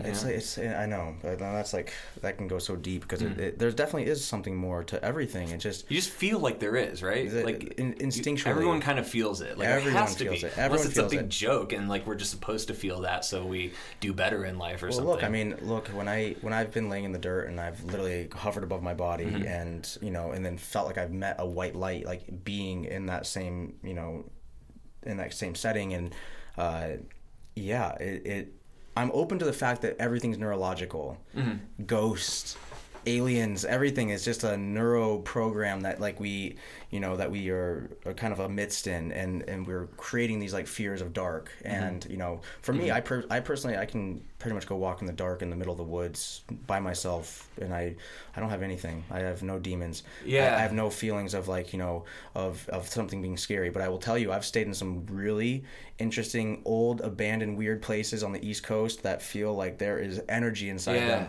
And I don't know what that is. Is it maybe my own mind that is like psyching me out to where I'm like, oh, there's energy Like, here, might and your hair uh, stand up on your arm, and you feel like a presence of some Uh-huh. sort. But I also I can't deny the feelings that I definitely get in those moments. And Yeah. why do we have stories for centuries of people seeing things? And I've you know I've talked to scientists as well that have like you know leading scientists in this world. Actually, this this one woman I know. Um, she says she saw a ghost with her husband and he saw it too and these are like top level people that are very science Yeah, facts yeah. they don't fuck around with shit like that you know she's very like makes sense of everything and you know when she kind of What does she say about it? Does she is she unable to explain it, or she explained it very well like she does most things that's Yeah. what i love about a lot of scientists Yeah. they're very like they can Very articulate. they can very like articulate things and they're very descriptive on, and how they like you know f- tell the story Mm-hmm. and yeah she like had saw this being in the room and um and so she went back and she found photos from the people that owned the house before and she's like that's the guy and the husband said the same thing Hmm. and you know so just hearing stories like that of like people seeing ghosts or seeing energies or seeing orbs and having present feelings like i said i, I kind of down i diminish it and i downplay it a little bit by saying maybe it is neurological because Mm-hmm. i have bumped my head a lot of times and i th- but you know people say sometimes you kind of knock those screws loose to being open and vulnerable to Oh, those things right, yeah. you know when you have near death experiences but also Yeah. maybe you just fucking bumped your head dude you Yeah. know and so like i yeah i think that there is something more to all of this but you know obviously it's really hard to put a finger on any of it it's just knowing Yeah, I mean, that there's something more It's a futile, you know, uh, pursuit. You know, it's fun to think about, but like ultimately, you don't know until it happens. yeah like recently someone was like telling me about reincarnation like well you know that person that's gonna reincarnate i'm like well maybe yeah maybe maybe it does i'm open to all things Yeah. i'm open to all the things it seems like a there's a little bit of truth to everything the, the, the loch ness monster thing probably that, exists The you know? thing that bothers me about reincarnation is uh, if you are going to reincarnate, why would you reincarnate as like think of how many planets there are that can sustain life? Why would you reincarnate back onto this planet? Like that seems so limited. Well, maybe you don't. Yeah, I think that's maybe yeah. like the misconception Oh, of, really? of Buddhism. I, I mean, I don't know. Yeah. Yeah, I don't know, know a lot of people that, that, that kind of like align with Buddhist esque lifestyle, if you mm-hmm. will. Mm-hmm. Uh, But like most things, everyone cherry picks. You know, they're like, "Oh, I'm a Buddhist, except for that part and that part and that part, Yeah. and that part." Yeah, yeah, there, and there, I think there's a lot of different um, like sects of, of Buddhism. There's Yeah. like some very serious ones. Yeah. there's like Zen Buddhism and stuff, and Like, I'm not taking a vow of silence until Yeah. that much. Obviously. yeah. Well, some Buddhists say that that, that kind of shit is useless anyway, because Right. then you're a stone Buddha, and like Right. what you know, what's the point of that? It, know? it seems like there's not a lot of progression based off of that. Yeah, But a lot, it- of, a lot, I've watched this documentary recently about a guy that spent a year in silence out in the forest, and I mean, that It changes your like- brain. That definitely sounds like prison to me. Like you, for me to get to that point, I need to have yeah. extreme heartbreak. Uh-huh. I need to get away from civilization. I, like that to me seems like that's something you go do when you got some trauma to deal with. Yeah, yeah. I mean, I know um, people like that have gotten stuck in caves and stuff for a long period of time. That it, it's not very long until they start hearing voices. Oh. Like what is 40 that? days. And what is that? Is that just completely neurological, or is they finally, or is that dimension, you know, yeah, seeping right. in? Yeah, You know, is that dimension like okay, we have somebody, all or like solitary confinement. We're coming you know? in. Yeah. Yeah. Oh, those are all just nightmares. Or or yeah, or is that like because we're such intensely social creatures? Like, Yeah. is that just a way f to keep us from going insane, or Yeah. you know, a, a preservation thing to keep us from just fucking killing ourselves? you Yeah, know? totally. Um, yeah, I don't know. I, I've always, I mean, I really like alone time. I was an only child. Yeah. Um, so I spent a lot of time in the woods by myself Same. when I was little, and I love it, man. Yeah. Uh, it, like every now and then, like I was saying, I, I need, and maybe that's what it is. Maybe it's less of just being in the woods, or but maybe it's more just being alone. Yeah. You know that I really need every now and then. Yeah. like I need, I need to get away from, like this, and from my phone, and Yeah. you know, and and. I don't know, man. There's something like like I just feel like I am drained with all that stuff. Like you know, I think I'm not. Um, uh, I'm clearly not. Uh, you know, shy. you know, Right. I'm not an introvert. Um, I thought I was for a while though. I really did. I like I was like, well, because when I talk to people, like I Yeah. feel like it takes a ton of energy out of me. Yeah. And and Well, I that's always because you're actually communicating and being genuine a lot of times. I mean, if, Yeah. If like when I go like go to an art show or something, and I happen to be there, and Mm-hmm. afterwards, I'm I feel like I just did like a running race. Yeah, yeah, being like that kind of social. get depleted. It's very yeah. Like there's a difference. Like our, our at the shop, the front of the house that works with the guests, and the back of the house that works and does all the like really like heavy lifting, Yeah. Of moving around and stuff. Like, but man, there there's an argument to be made that the front of the house is is more taxing. Yeah, you know, I, just I think so. Just keeping a smile on your face when you have a shit day. Yeah. you have a fight with your significant other. Yeah. and then you got to be there and, and sell you know coffee and donuts. I mean, just having a hundred conversations, a hundred Yeah. small talk conversations in a row. Yeah. like that is fucking hard. Hey, how you doing? Yeah. Hey, how you doing? How Yeah. many times can you say that in your life? It's crazy, man. know? Yeah, and then why by the end develop of the something different? What's that? Why wouldn't we develop something different other than hey, how you doing? How are you? eh, Well, I mean, Like out here, um, people say "What's doing?" The older people. Have you ever hear that? No. Uh, yeah, East Enders. They say "What's doing?" and I never know how to answer because I'm like, I don't really know what that Like, means. do we Is wanna that- dissect is that right like, now? What's up? You know? yeah. yeah. Yeah, What's doing? Uh, good. yeah, yeah. You ever had that moment when someone's like, they're like, they're like, uh, what I forget how like they word it, but like they'll say like, hey, how you doing? And you're like. You like you answer it wrong because you're already Yeah, anticipating. yeah. What, what is the way that they would say it? Like, uh, What's up? Good. Yeah, exactly. Hey, what's up? Good, great. Uh, uh, what? Yeah, yeah. Or if you're like, if you're on a flight and like they give you your ticket, they're like, all right, have a nice flight. You're like, you too. Oh god, I yeah, do that dude. all the time. I, I'm so aware of that. Yeah. I, I start thinking about that whenever Like a server comes over or something. Yeah. You know, actually, yeah, I remember uh, that happened. Actually, I noticed it. I didn't call her out on it, but my wife said that to the person giving us tickets at Cedar Point. She was like, "All right, enjoy the rides," and she's like, "You too." like, enjoy watching the rides from your fucking podium. yeah. Oh, I love that though. Like every time I do it, I'm like, ah, I'm such a fucking idiot. Yeah, the best thing you can do in that situation is call yourself out on it because Yeah. you know the person that's sitting there has like experienced that ten times that day. And you know, I and feel like sometimes they're doing it on purpose. Yeah, yeah, like, yeah, right, here he is. He's not paying attention. yeah. Got him. Yeah, yeah. Uh, it, it, it's like you know you want to be nice and have small talk. Some people hate small talk, man. I don't. Yeah. I don't mind it. I think it's easy or whatever. But um, some people are like, oh, it's a waste of time. I'm like, well, what are you gonna talk about? Fucking like quantum physics with every single person you meet? Yeah, Like, no. that's fucking crazy. Yeah. You know, like Yeah. just have make small talk. You Yeah, know, it keeps say people. It puts people at ease. I- I'm telling you, I, I told a woman like I held the door open for a woman like maybe three weeks ago, and it's kind of like resonated with me. I was like a random thing. It's like now that we have automated doors in so many places, it's like you Mm-hmm. rarely get to hold the door open for a person. But I held like sat there and I held the door for like a long time, and then she like came and she like got to the door, and then we like both went inside the store. We got like we're doing our shopping. And then she was like trying to reach for something like on a shelf, and like and like literally she couldn't reach it. I'm like, jeez, this lady is fucking just all right. And then so she like comes over and she's kind of like fucking with her face mask, and she's like kind of just seems like she's like all over the map a Yeah, little bit. Having a time. And yeah, so like I like grabbed the thing off the top shelf. I'm like, and I'm not even tall, but I was like, all right, here I am. Like my my hei- I'm a heightest all of a sudden. Oh, here you are. And so I gave her the gave her the um, chips, which she was- which she was, she was grabbing for. And afterwards, she's like comes over, and she like takes her face mask. She's like.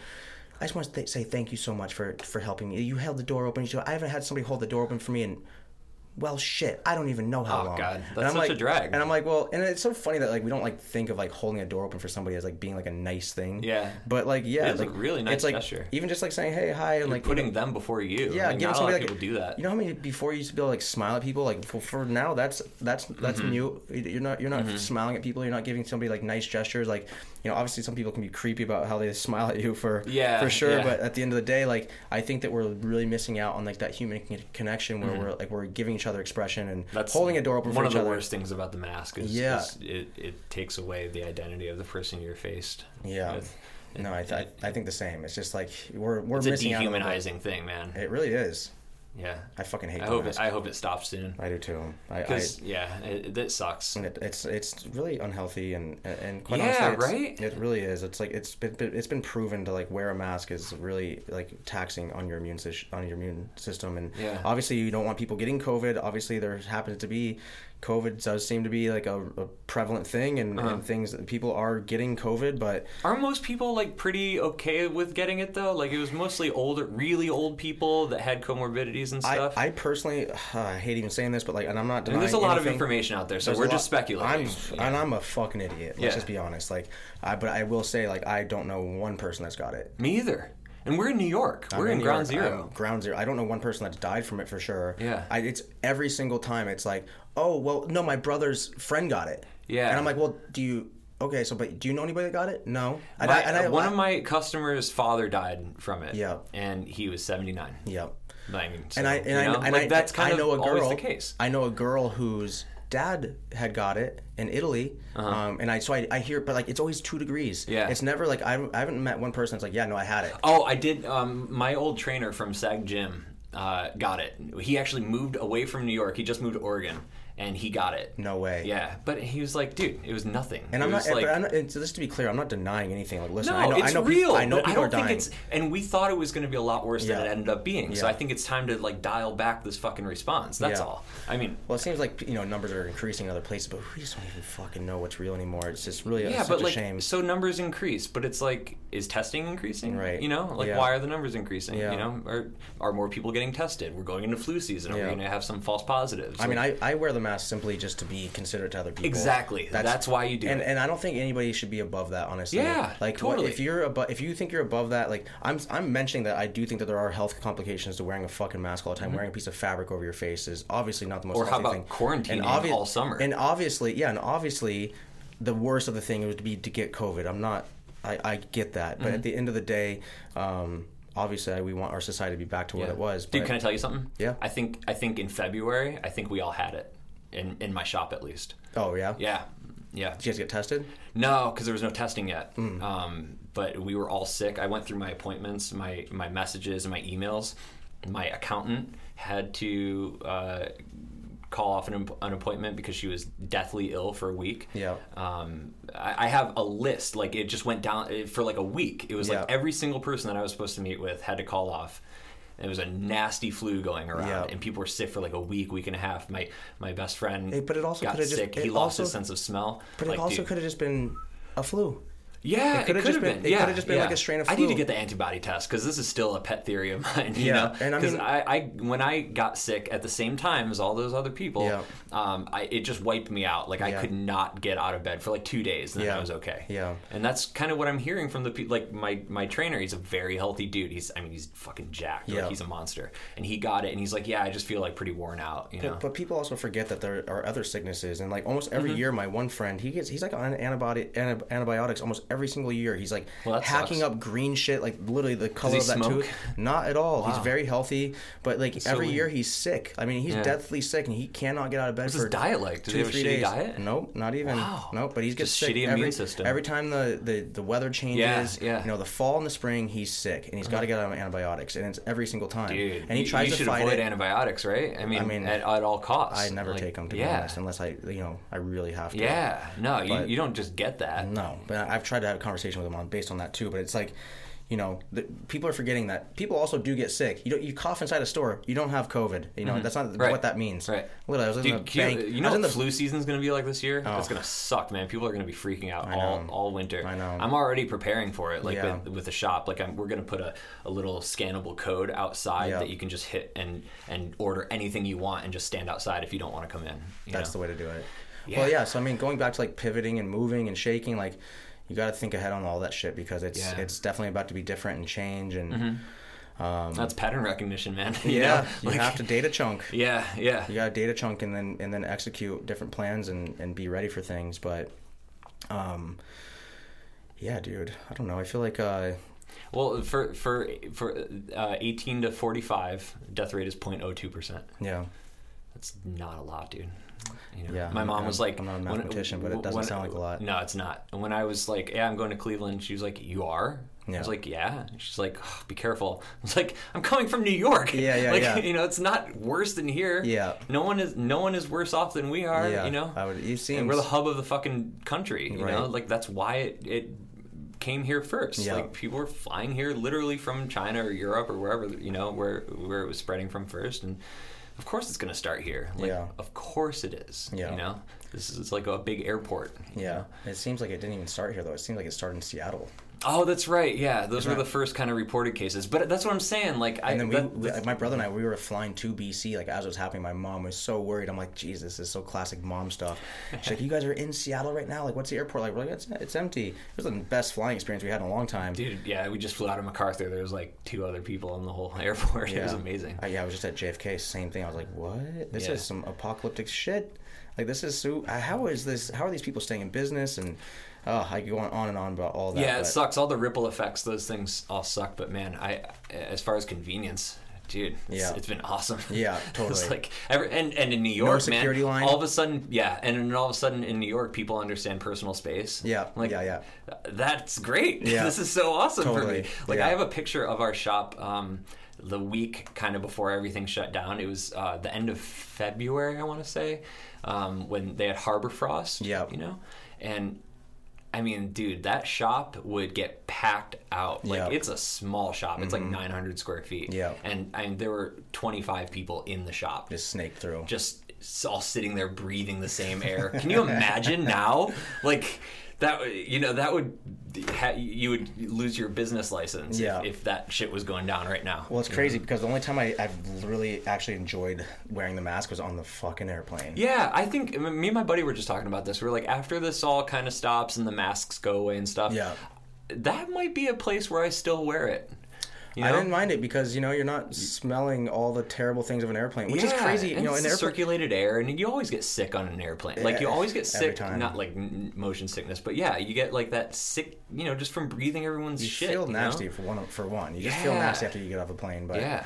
yeah, no, it's just like uh, that was like one thing I was like, this like my I may actually still wear a mask uh, in the Yeah, airport. there are some situations where I'll definitely and and like I think maybe it was Fauci was like, yeah, if if if if I have it my way, we'll never be shaking hands again. It's like, all right, you know, I mean, There was do a- the fist bump, I guess, but. You know, I mean, there is something about. I, I did shake your hand when when when I when you walked in. I, yeah, I guess You know? we're. They say that there was a guy on uh, Joe Rogan's podcast that came on and said that um, when you shake hands with somebody, that you actually are sharing biological DNA forever, Oh, interesting. like basically forever. Yeah, I've heard that with women. Mm-hmm. With with every guy a woman has had sex with, they retain their DNA forever. I would say it's probably the same So for probably the same concept. Yeah. It's probably the same back to a man though. Yeah. I think Yeah. that you know, there's more. Like we're very absorbent. Yeah. Like we, yeah, this is porous. this is nothing. Yeah. Like we are, we're, we, you know, you spray. It's like you know, you you wash your hands with gasoline. It's, you're you're probably gonna feel a little bit different. you might get a little sick yeah. feeling. Spray off all over your body. Feel Mm. different. Yeah, you might you might start thinking a little differently. Yeah. Have you Yeah. seen Dozer on Netflix? Yeah, yeah, I remember that movie. You know, I saw the movie when it came. Oh wait, is The that guy- the one about the guy who like crashes at people's houses and stuff, and he's like a party guy? No, no, no. This one's about the guy that uh, like fabricates a big bulldozer and then goes. Oh yeah, the killdozer guy. Yeah, Yeah, he- he oh, around he's, and just- he's like a libertarian kind of uh, uh, idol. You Yes. know, for for saying fuck you to the government. And Yeah, stuff. big Yeah. time, big time, big time situation like that. I But, didn't watch it yet though. No, I just know the story. It's interesting. Yeah. yeah, but that guy. I mean, That guy, man, he got fucked over really bad by his his local government, right? yeah, they, he definitely they kind did. of put his business. uh, they put him out of business by. Uh, he got he got the first hand deal with uh, you know bureaucracy and people Mm-hmm. being tied in and being in bed with each other. But you know that to me, it's like I wonder sometimes like you know there was definitely some of that, but I wonder like what if there's other aspects to it that got him to like actually fully go over the edge. It was so funny because the way that he described it was like you know this all happened for a reason. I was supposed to do this thing.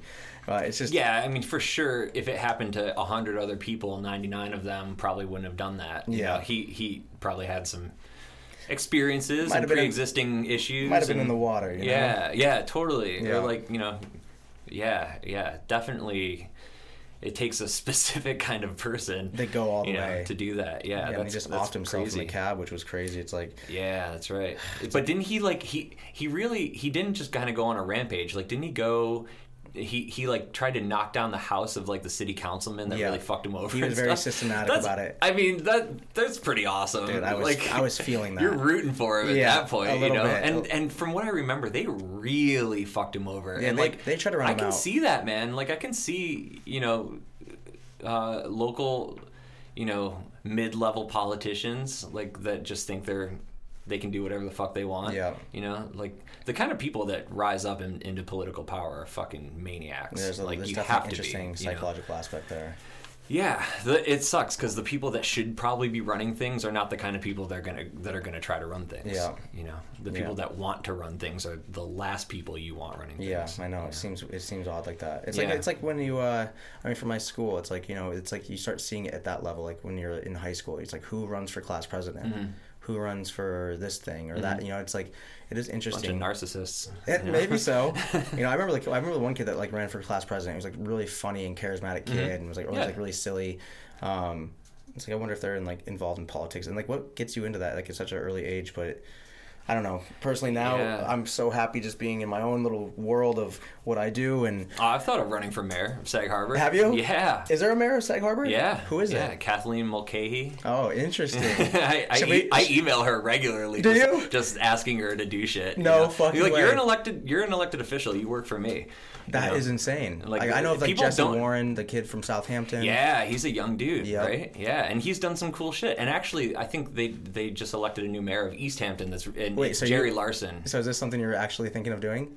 Yeah, like ten percent right now, but like That's not I, nothing. I, I take it actually more seriously than ten percent, but it's like uh, I think a ten percent chance that I'll actually do it. Because, Right. Again, I'm not the kind of person that would actually pursue something like that, Yeah. but I think it would be cool to do, and I think I think it's an attainable goal. Maybe that's part Yeah. of why I think about it so much because it's a small town, you know, and I think I could do some real some serious good because you know I can run a business, Yep. and uh, I do have an outsider's perspective, so I have kind of relatively fresh eyes on the community, Mm-hmm. you know. Um, I see, and I didn't like grow up here. Like I think like a lot of the mayors of Sag Harbor grew up here Yeah. and and see it very one dimensionally and don't want things to change, and that's why it's like you know. It, it's good in a sense, like you know, to conserve what you have is great. Conservation is great, um, but telling people no just because you don't like change, Yeah, you know, is not great. And uh, like they're very bureaucratic. Yeah. Like they call everyone calls it the land of no. You know, it's like I, I've said that many a times. yeah. Well, East is. Hampton just got a new mayor. It's Jerry Larsen. He was the former police chief, and he is his main thing. I think, as far as I've heard, is to change the licensing for the businesses because um, to have a restaurant in the Hamptons, you have to have a building that's wet zoned Right. and um, so that means uh, what that they need a uh, septic tank, you know, Right. to to because you know the infrastructure here is fucking old, Yeah. and you know we're on an island, and uh, so he's trying to really because East Hampton's dying because it doesn't have any fucking restaurants anymore, and it used to. It used to be like half and half, like SAG. Like that's why SAG does so well. Yeah. we have tons of restaurants and tons of shops Yeah. that can and they support each other. You know, people go out to eat, then they walk around the shops, and it's great. And uh, East Hampton is kind of a ghost town, especially in the off season, Yeah. because they just Especially have off-season. Yeah, because they just have shops. There's no, there's, re- I mean, there's a few restaurants, Not but really. It's like Rowdy not Hall. really. Yeah, there's Rowdy Hall. There's Cittanuova. There's a couple pizza places, you Go know, Fierro's and Go to Sam's. Citarella for lunch. That's Yeah, yeah. Go to the salad bar at Citarella. Great. Yeah. There's nothing, man, Yeah, and know. and it's all retail, and that's fine in the summer, but like, dude, and I know those rent prices, like it's fifteen thousand, twenty thousand dollars a month for Easy. those little retail shops. That's crazy. you know. That's that's and and and they're not going to allow uh, you know big corporations to come in. Like, Yeah. who the fuck do you think is going to rent those shops out? Right. You know. So far, private people. Yeah, yeah, private people that don't need to make any money, so they don't give a shit Yeah. about uh, the community or when they're open Yeah. or who they're catering to. true. It's it's people with no skin in the game. Yeah. you know, like that was what was different about us. Like I came in, I was like, I'm gonna be open every fucking day. Like Yeah. I'm not gonna close down in the off season. You know, Yeah. we're like we're gonna be here for the people that live here. Because Yeah. holy shit, like you're gonna take their money. You deserve like they deserve something. Yeah, you know, totally. um, so he's trying to change some of the the. It's like basically impossible right now to get something wet zoned again. Right. And he's trying to change that. So he's gonna he's trying to like turn East Hampton around. Um, and like the guy from Southampton, it, he did some awesome stuff. Like with like he's like allowing food trucks. I think if you rent a shop. Right.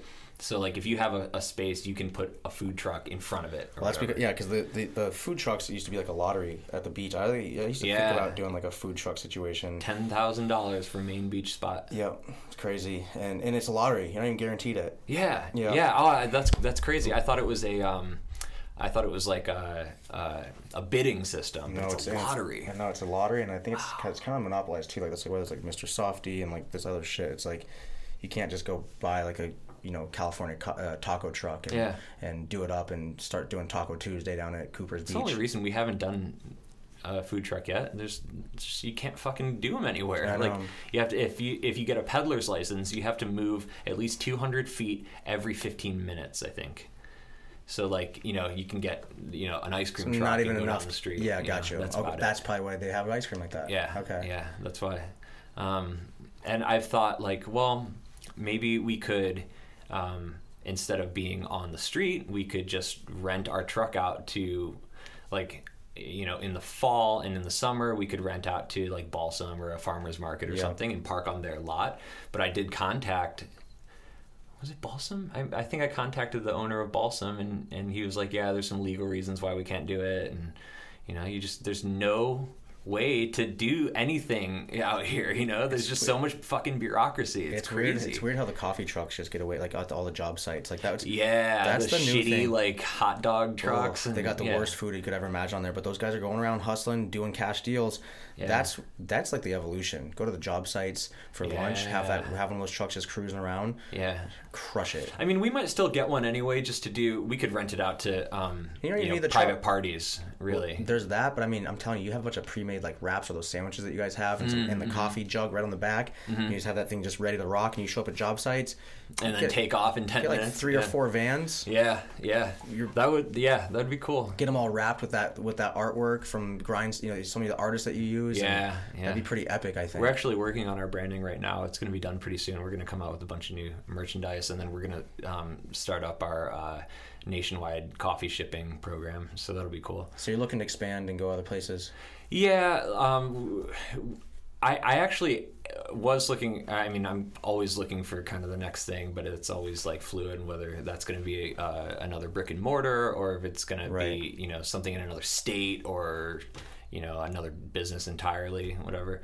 Um, like I bought uh, this local ice cream company last winter. I guess one? it was Joe and Liza's. No, I was gonna ask you if that was it. Yeah, I- You bought them? Yeah. Shut the fuck up. So, um, I that's That's that's, my prep kitchen now. Their Their their- ice cream is so good. It, it is. It was good. It was really good. It's Um, slow churned? Like uh, like it's like it's a yeah, more it's made, homemade. Yeah, it's made in small batches. Um, so that was cool, and it was made with decent ingredients. I would say it was made with better ingredients when the original owners had it, and then some people bought it and kind of um, Okay. lowered the quality of everything, yeah. and then they were just done Yeah. Mm-hmm. very quickly. Um, but uh, so I started developing ice cream, and we were doing grindstone ice cream and approaching it the same way we approach the donuts, like Yeah. highest quality ingredients, crazy, you know, not like unapproachable flavors, you know, nothing too insane, but like Yeah. you know some classics and some innovative stuff.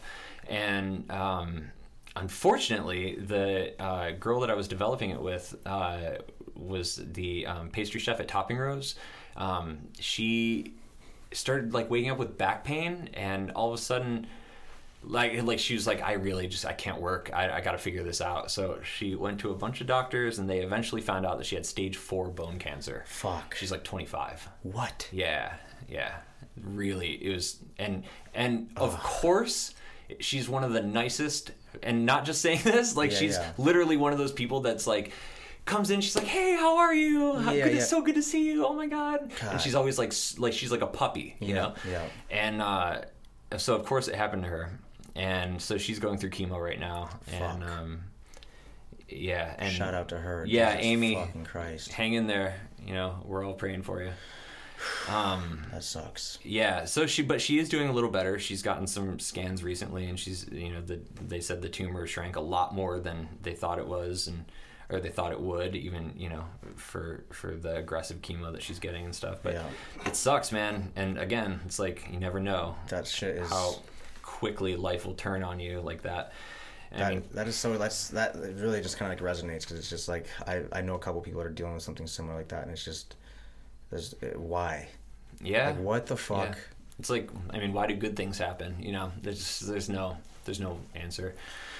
But so we, I kind of put that on the back burner, and uh, once you know she was kind of taken out, and we were getting a little closer. But man, the ice cream, like you know, when you want to do it at that level, like the, that crazy quality, like we were getting this um, Heritage A2 milk. Have you ever heard of that? It's called A2. No. It's made with um, it- well, it's it's from specific cows, like heritage cows, and um, it, it comes from a specific farm in Ohio, and we were getting the milk from there, and it's it's just the craziest milk you've ever had in your life. It's not just like store bought, like you know whatever shitty. It's like it's like creamy and like sweet, and it's it's just milk. It's like it's just whole milk. But Yeah. it was like the fat content. I think it was like thirty percent higher or Right, something. right. So the flavor just carries, and it was amazing for making ice cream. Even Yeah. just like regular unflavored ice cream that was just like a kind of a sweet cream ice Yeah. cream. It was some of the best shit I've ever had in my life. Interesting. And, um, I still. I don't know if we we still might have some samples, but we were doing like crazy chocolate and and like making fresh mint, like mulling the mint and, Oh, cool. and into the cream, like cooking the mint in the cream. Yeah. And it was awesome and it was a really interesting experience, but then she got sick and I was like, you know, I can't do this myself, obviously. And then we went into the summer and so that all took a uh, you know went went to the back burner and um, so I still have the space though, and so I'm just like, well, I'll roast coffee in it. You know, I have, I, I'll make the donuts in it. We're gonna try to shift everything over to that space so we're we can really like just pump out wholesale donuts. Yeah. And we we actually tried freezing a fresh donut when it was right out of the fryer and put it into a deep freezer Yeah. into a blast chiller, and it froze you know really well. And then we brought it back in an oven uh, for you know it was like 10 minutes at 350, and and I could see that being in grocery stores. Like Yeah. you know that that's kind of like the next thing I want to really attack is is having like you know you, you go to the grocery store you get six partially baked donuts or Yeah. partially fried donuts you put them in the oven like with your kids and you have the glaze packet already Totally, yeah. and like you know you make it with your kids put it on Instagram like all that shit Yeah. and um, I think that that could be a really cool thing like how people you know do the home pizza kits and Yeah, stuff you totally. know because our you know our product is so delicate and so fresh that like after after a day these are nowhere near the uh, you know the level of quality that we really you know Yeah, totally. market towards people and we don't want to put preservatives or anything in, Yeah. you know so i think that's the only way we can do it so Yeah. we're going to try that and then the nationwide coffee shipping and and all the merch and stuff and you know it's it's I actually I just had two guys sign on to the business. Um, uh, Johnny Shipes, he is the owner of uh, Smokers Club and Cinematic Records. Um, just a fucking awesome dude. He he kind of grew up out here, kind of grew up in the city, like went back and forth. Like his family's from out here. Yep. And um, he's I think he's like ten years older than me, and and he's like at the level that I want to be with my business, but, Right. You know, with his business, like, and he's he's been an awesome mentor and has really like kind of led me. You know, he's like, this is what we need to do. This is you know what we should pay attention to. Let's have weekly meetings and Yeah. see, keep on track. And he, I, I'm pretty unorganized, so he's like a, a very organized dude. Right. And then and then he introduced me to this guy Brett Wright, the third Brett that I met this year, and. um he uh, Brett Wright started Vibe magazine and like is a beast at marketing and um, so that those two have just uh, I mean, we're getting to like we're we're we're on we're set to hit that next level. Like Right. we're we're like we have a focus, we have a plan. Right. Like this is what we want to do. We want to be like the Tates of donuts. I was you gonna know? say that. Yeah, right. say- You know, that's that's what you aim for. Yeah. You know. Um, I mean, she crushed it. yeah, she did, and she got fucked over a lot Yep, on did. the way. That's a cool story, man. Well, that's like, that's like that's kind of like why I like to highlight some of the fuck ups, you know, because Yeah, yeah. I think the human folly is really like the beautiful aspect of like what we're experiencing, and that's kind of like the, the little bit of the message. It's kind of why I titled it "Artist of Life" because you know you are becoming the artist of your life by Mm-hmm. moving and shaking like this and creating your life to be exactly what you want, Mm-hmm. but it it doesn't come. You know, people think it's like you know, like you said, some your friends think you're lucky, but you create your own luck. Yeah, you know, yeah, that's you, true. you you you do with things what you will when you're you're faced with adversity, and that Mm-hmm. adversity is ultimately, I think, you know, setting you up for the the bigger the adversity you have. I feel like the bigger success you have coming your way, Mm-hmm. um, is what it seems to kind of feel like. But Well, definitely, the more difficult something is, the more rewarding it ends up being. For you sure. know? That's uh, like like like I've been saying with like raising a family. Like that's the most difficult fucking thing. You know, it's difficult. Marriage is difficult, but Yeah. it's super rewarding. Raising Yeah. Mm-hmm. a kid is super difficult, incredibly rewarding. You know, anything that you can take on that that just piles on fucking responsibility. Yeah. Like man, if you can do that.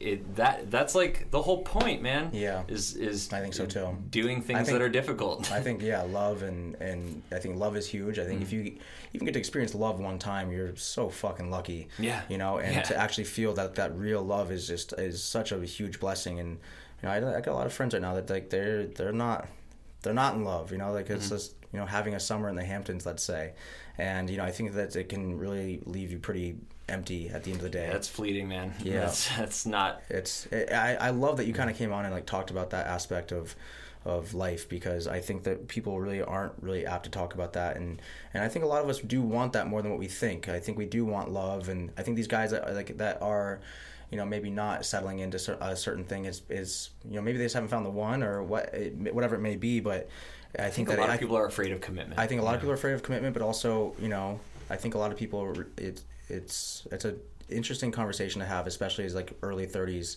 Mm-hmm. conversation, because a lot of people are very freaked out by having a, a conversation about having a kid in a family. Yeah, But yeah, I love that you they kind of really came are. on, I love Yeah. that you came on and advocated for it because Well, because I, think- I hated the idea for so long, and then I kind of just fell Yeah. backwards into it. Yeah. You know, and that's and then like, it like opened everything. yeah, and I was just like, holy shit! I I'm so annoyed that I didn't do this sooner. I really am. Like Right. I'm really annoyed that I didn't do this. Like maybe like not super young, but like 25, I feel like would have been a better, a slightly Really? better time. God, Yeah. I know some 25 year olds right now. I'm like, please don't procreate. Please don't procreate. yeah, and maybe that's you know part of it. We we definitely have um, a prolonged childhood right now. Um, That's you a good way to put it. Yeah, I mean we're the prime spending demographic. Yeah. you know, so like, dude, it's crazy when you when you know everyone in their thirties listening right now. You are the prime spending demographic. You are Yeah. you are the thing that everyone is marketing towards. So when you sit, Mm-hmm. This like, is why knowing sell- that, this is why they're selling information. Yeah, man. When I see, but when I see shit that really appeals to me, I get annoyed now. Yeah. I'm like, oh, this, oh, fucking Oregon Trail uh, handheld game. That's awesome. I used to play that. Fuck you, man. Get that shit out of here. like, I know what you're doing. You're playing to my nostalgia, and Yeah. you're trying to get my money, and that's cool, I guess. Like, maybe help me recapture some of my childhood, but like. Oh, it's so manipulative, man. I, that I game. That hate game was it. so shitty. Oh, it was so shitty. game Just was die of so bad. dysentery immediately. yeah. oh, and I bought it, man. Yeah. I, I, I have that thing. It's sitting in a drawer collecting dust right now. Yeah. You know, they got me. Um, They got you? Yeah. That's amazing. But you know, uh, Do you ever buy anything out of SkyMall? Oh no, I never. oh well, let me think. Let me think. Uh, no, I, I can't. Say. I, I always wanted to. That was my favorite magazine when I was little. That's actually awesome.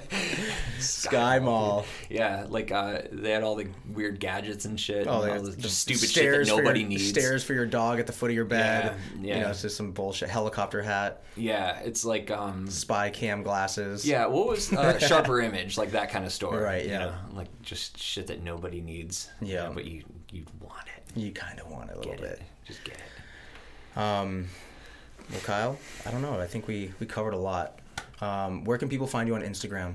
Um, well, I, I stay off of my personal one, so Yeah, okay. yeah. So um, yeah, Grindstone Donuts at Grindstone Donuts, and um, you know we're we're constantly updating that, and uh, You guys have a website? yeah, grindstonedonuts.com.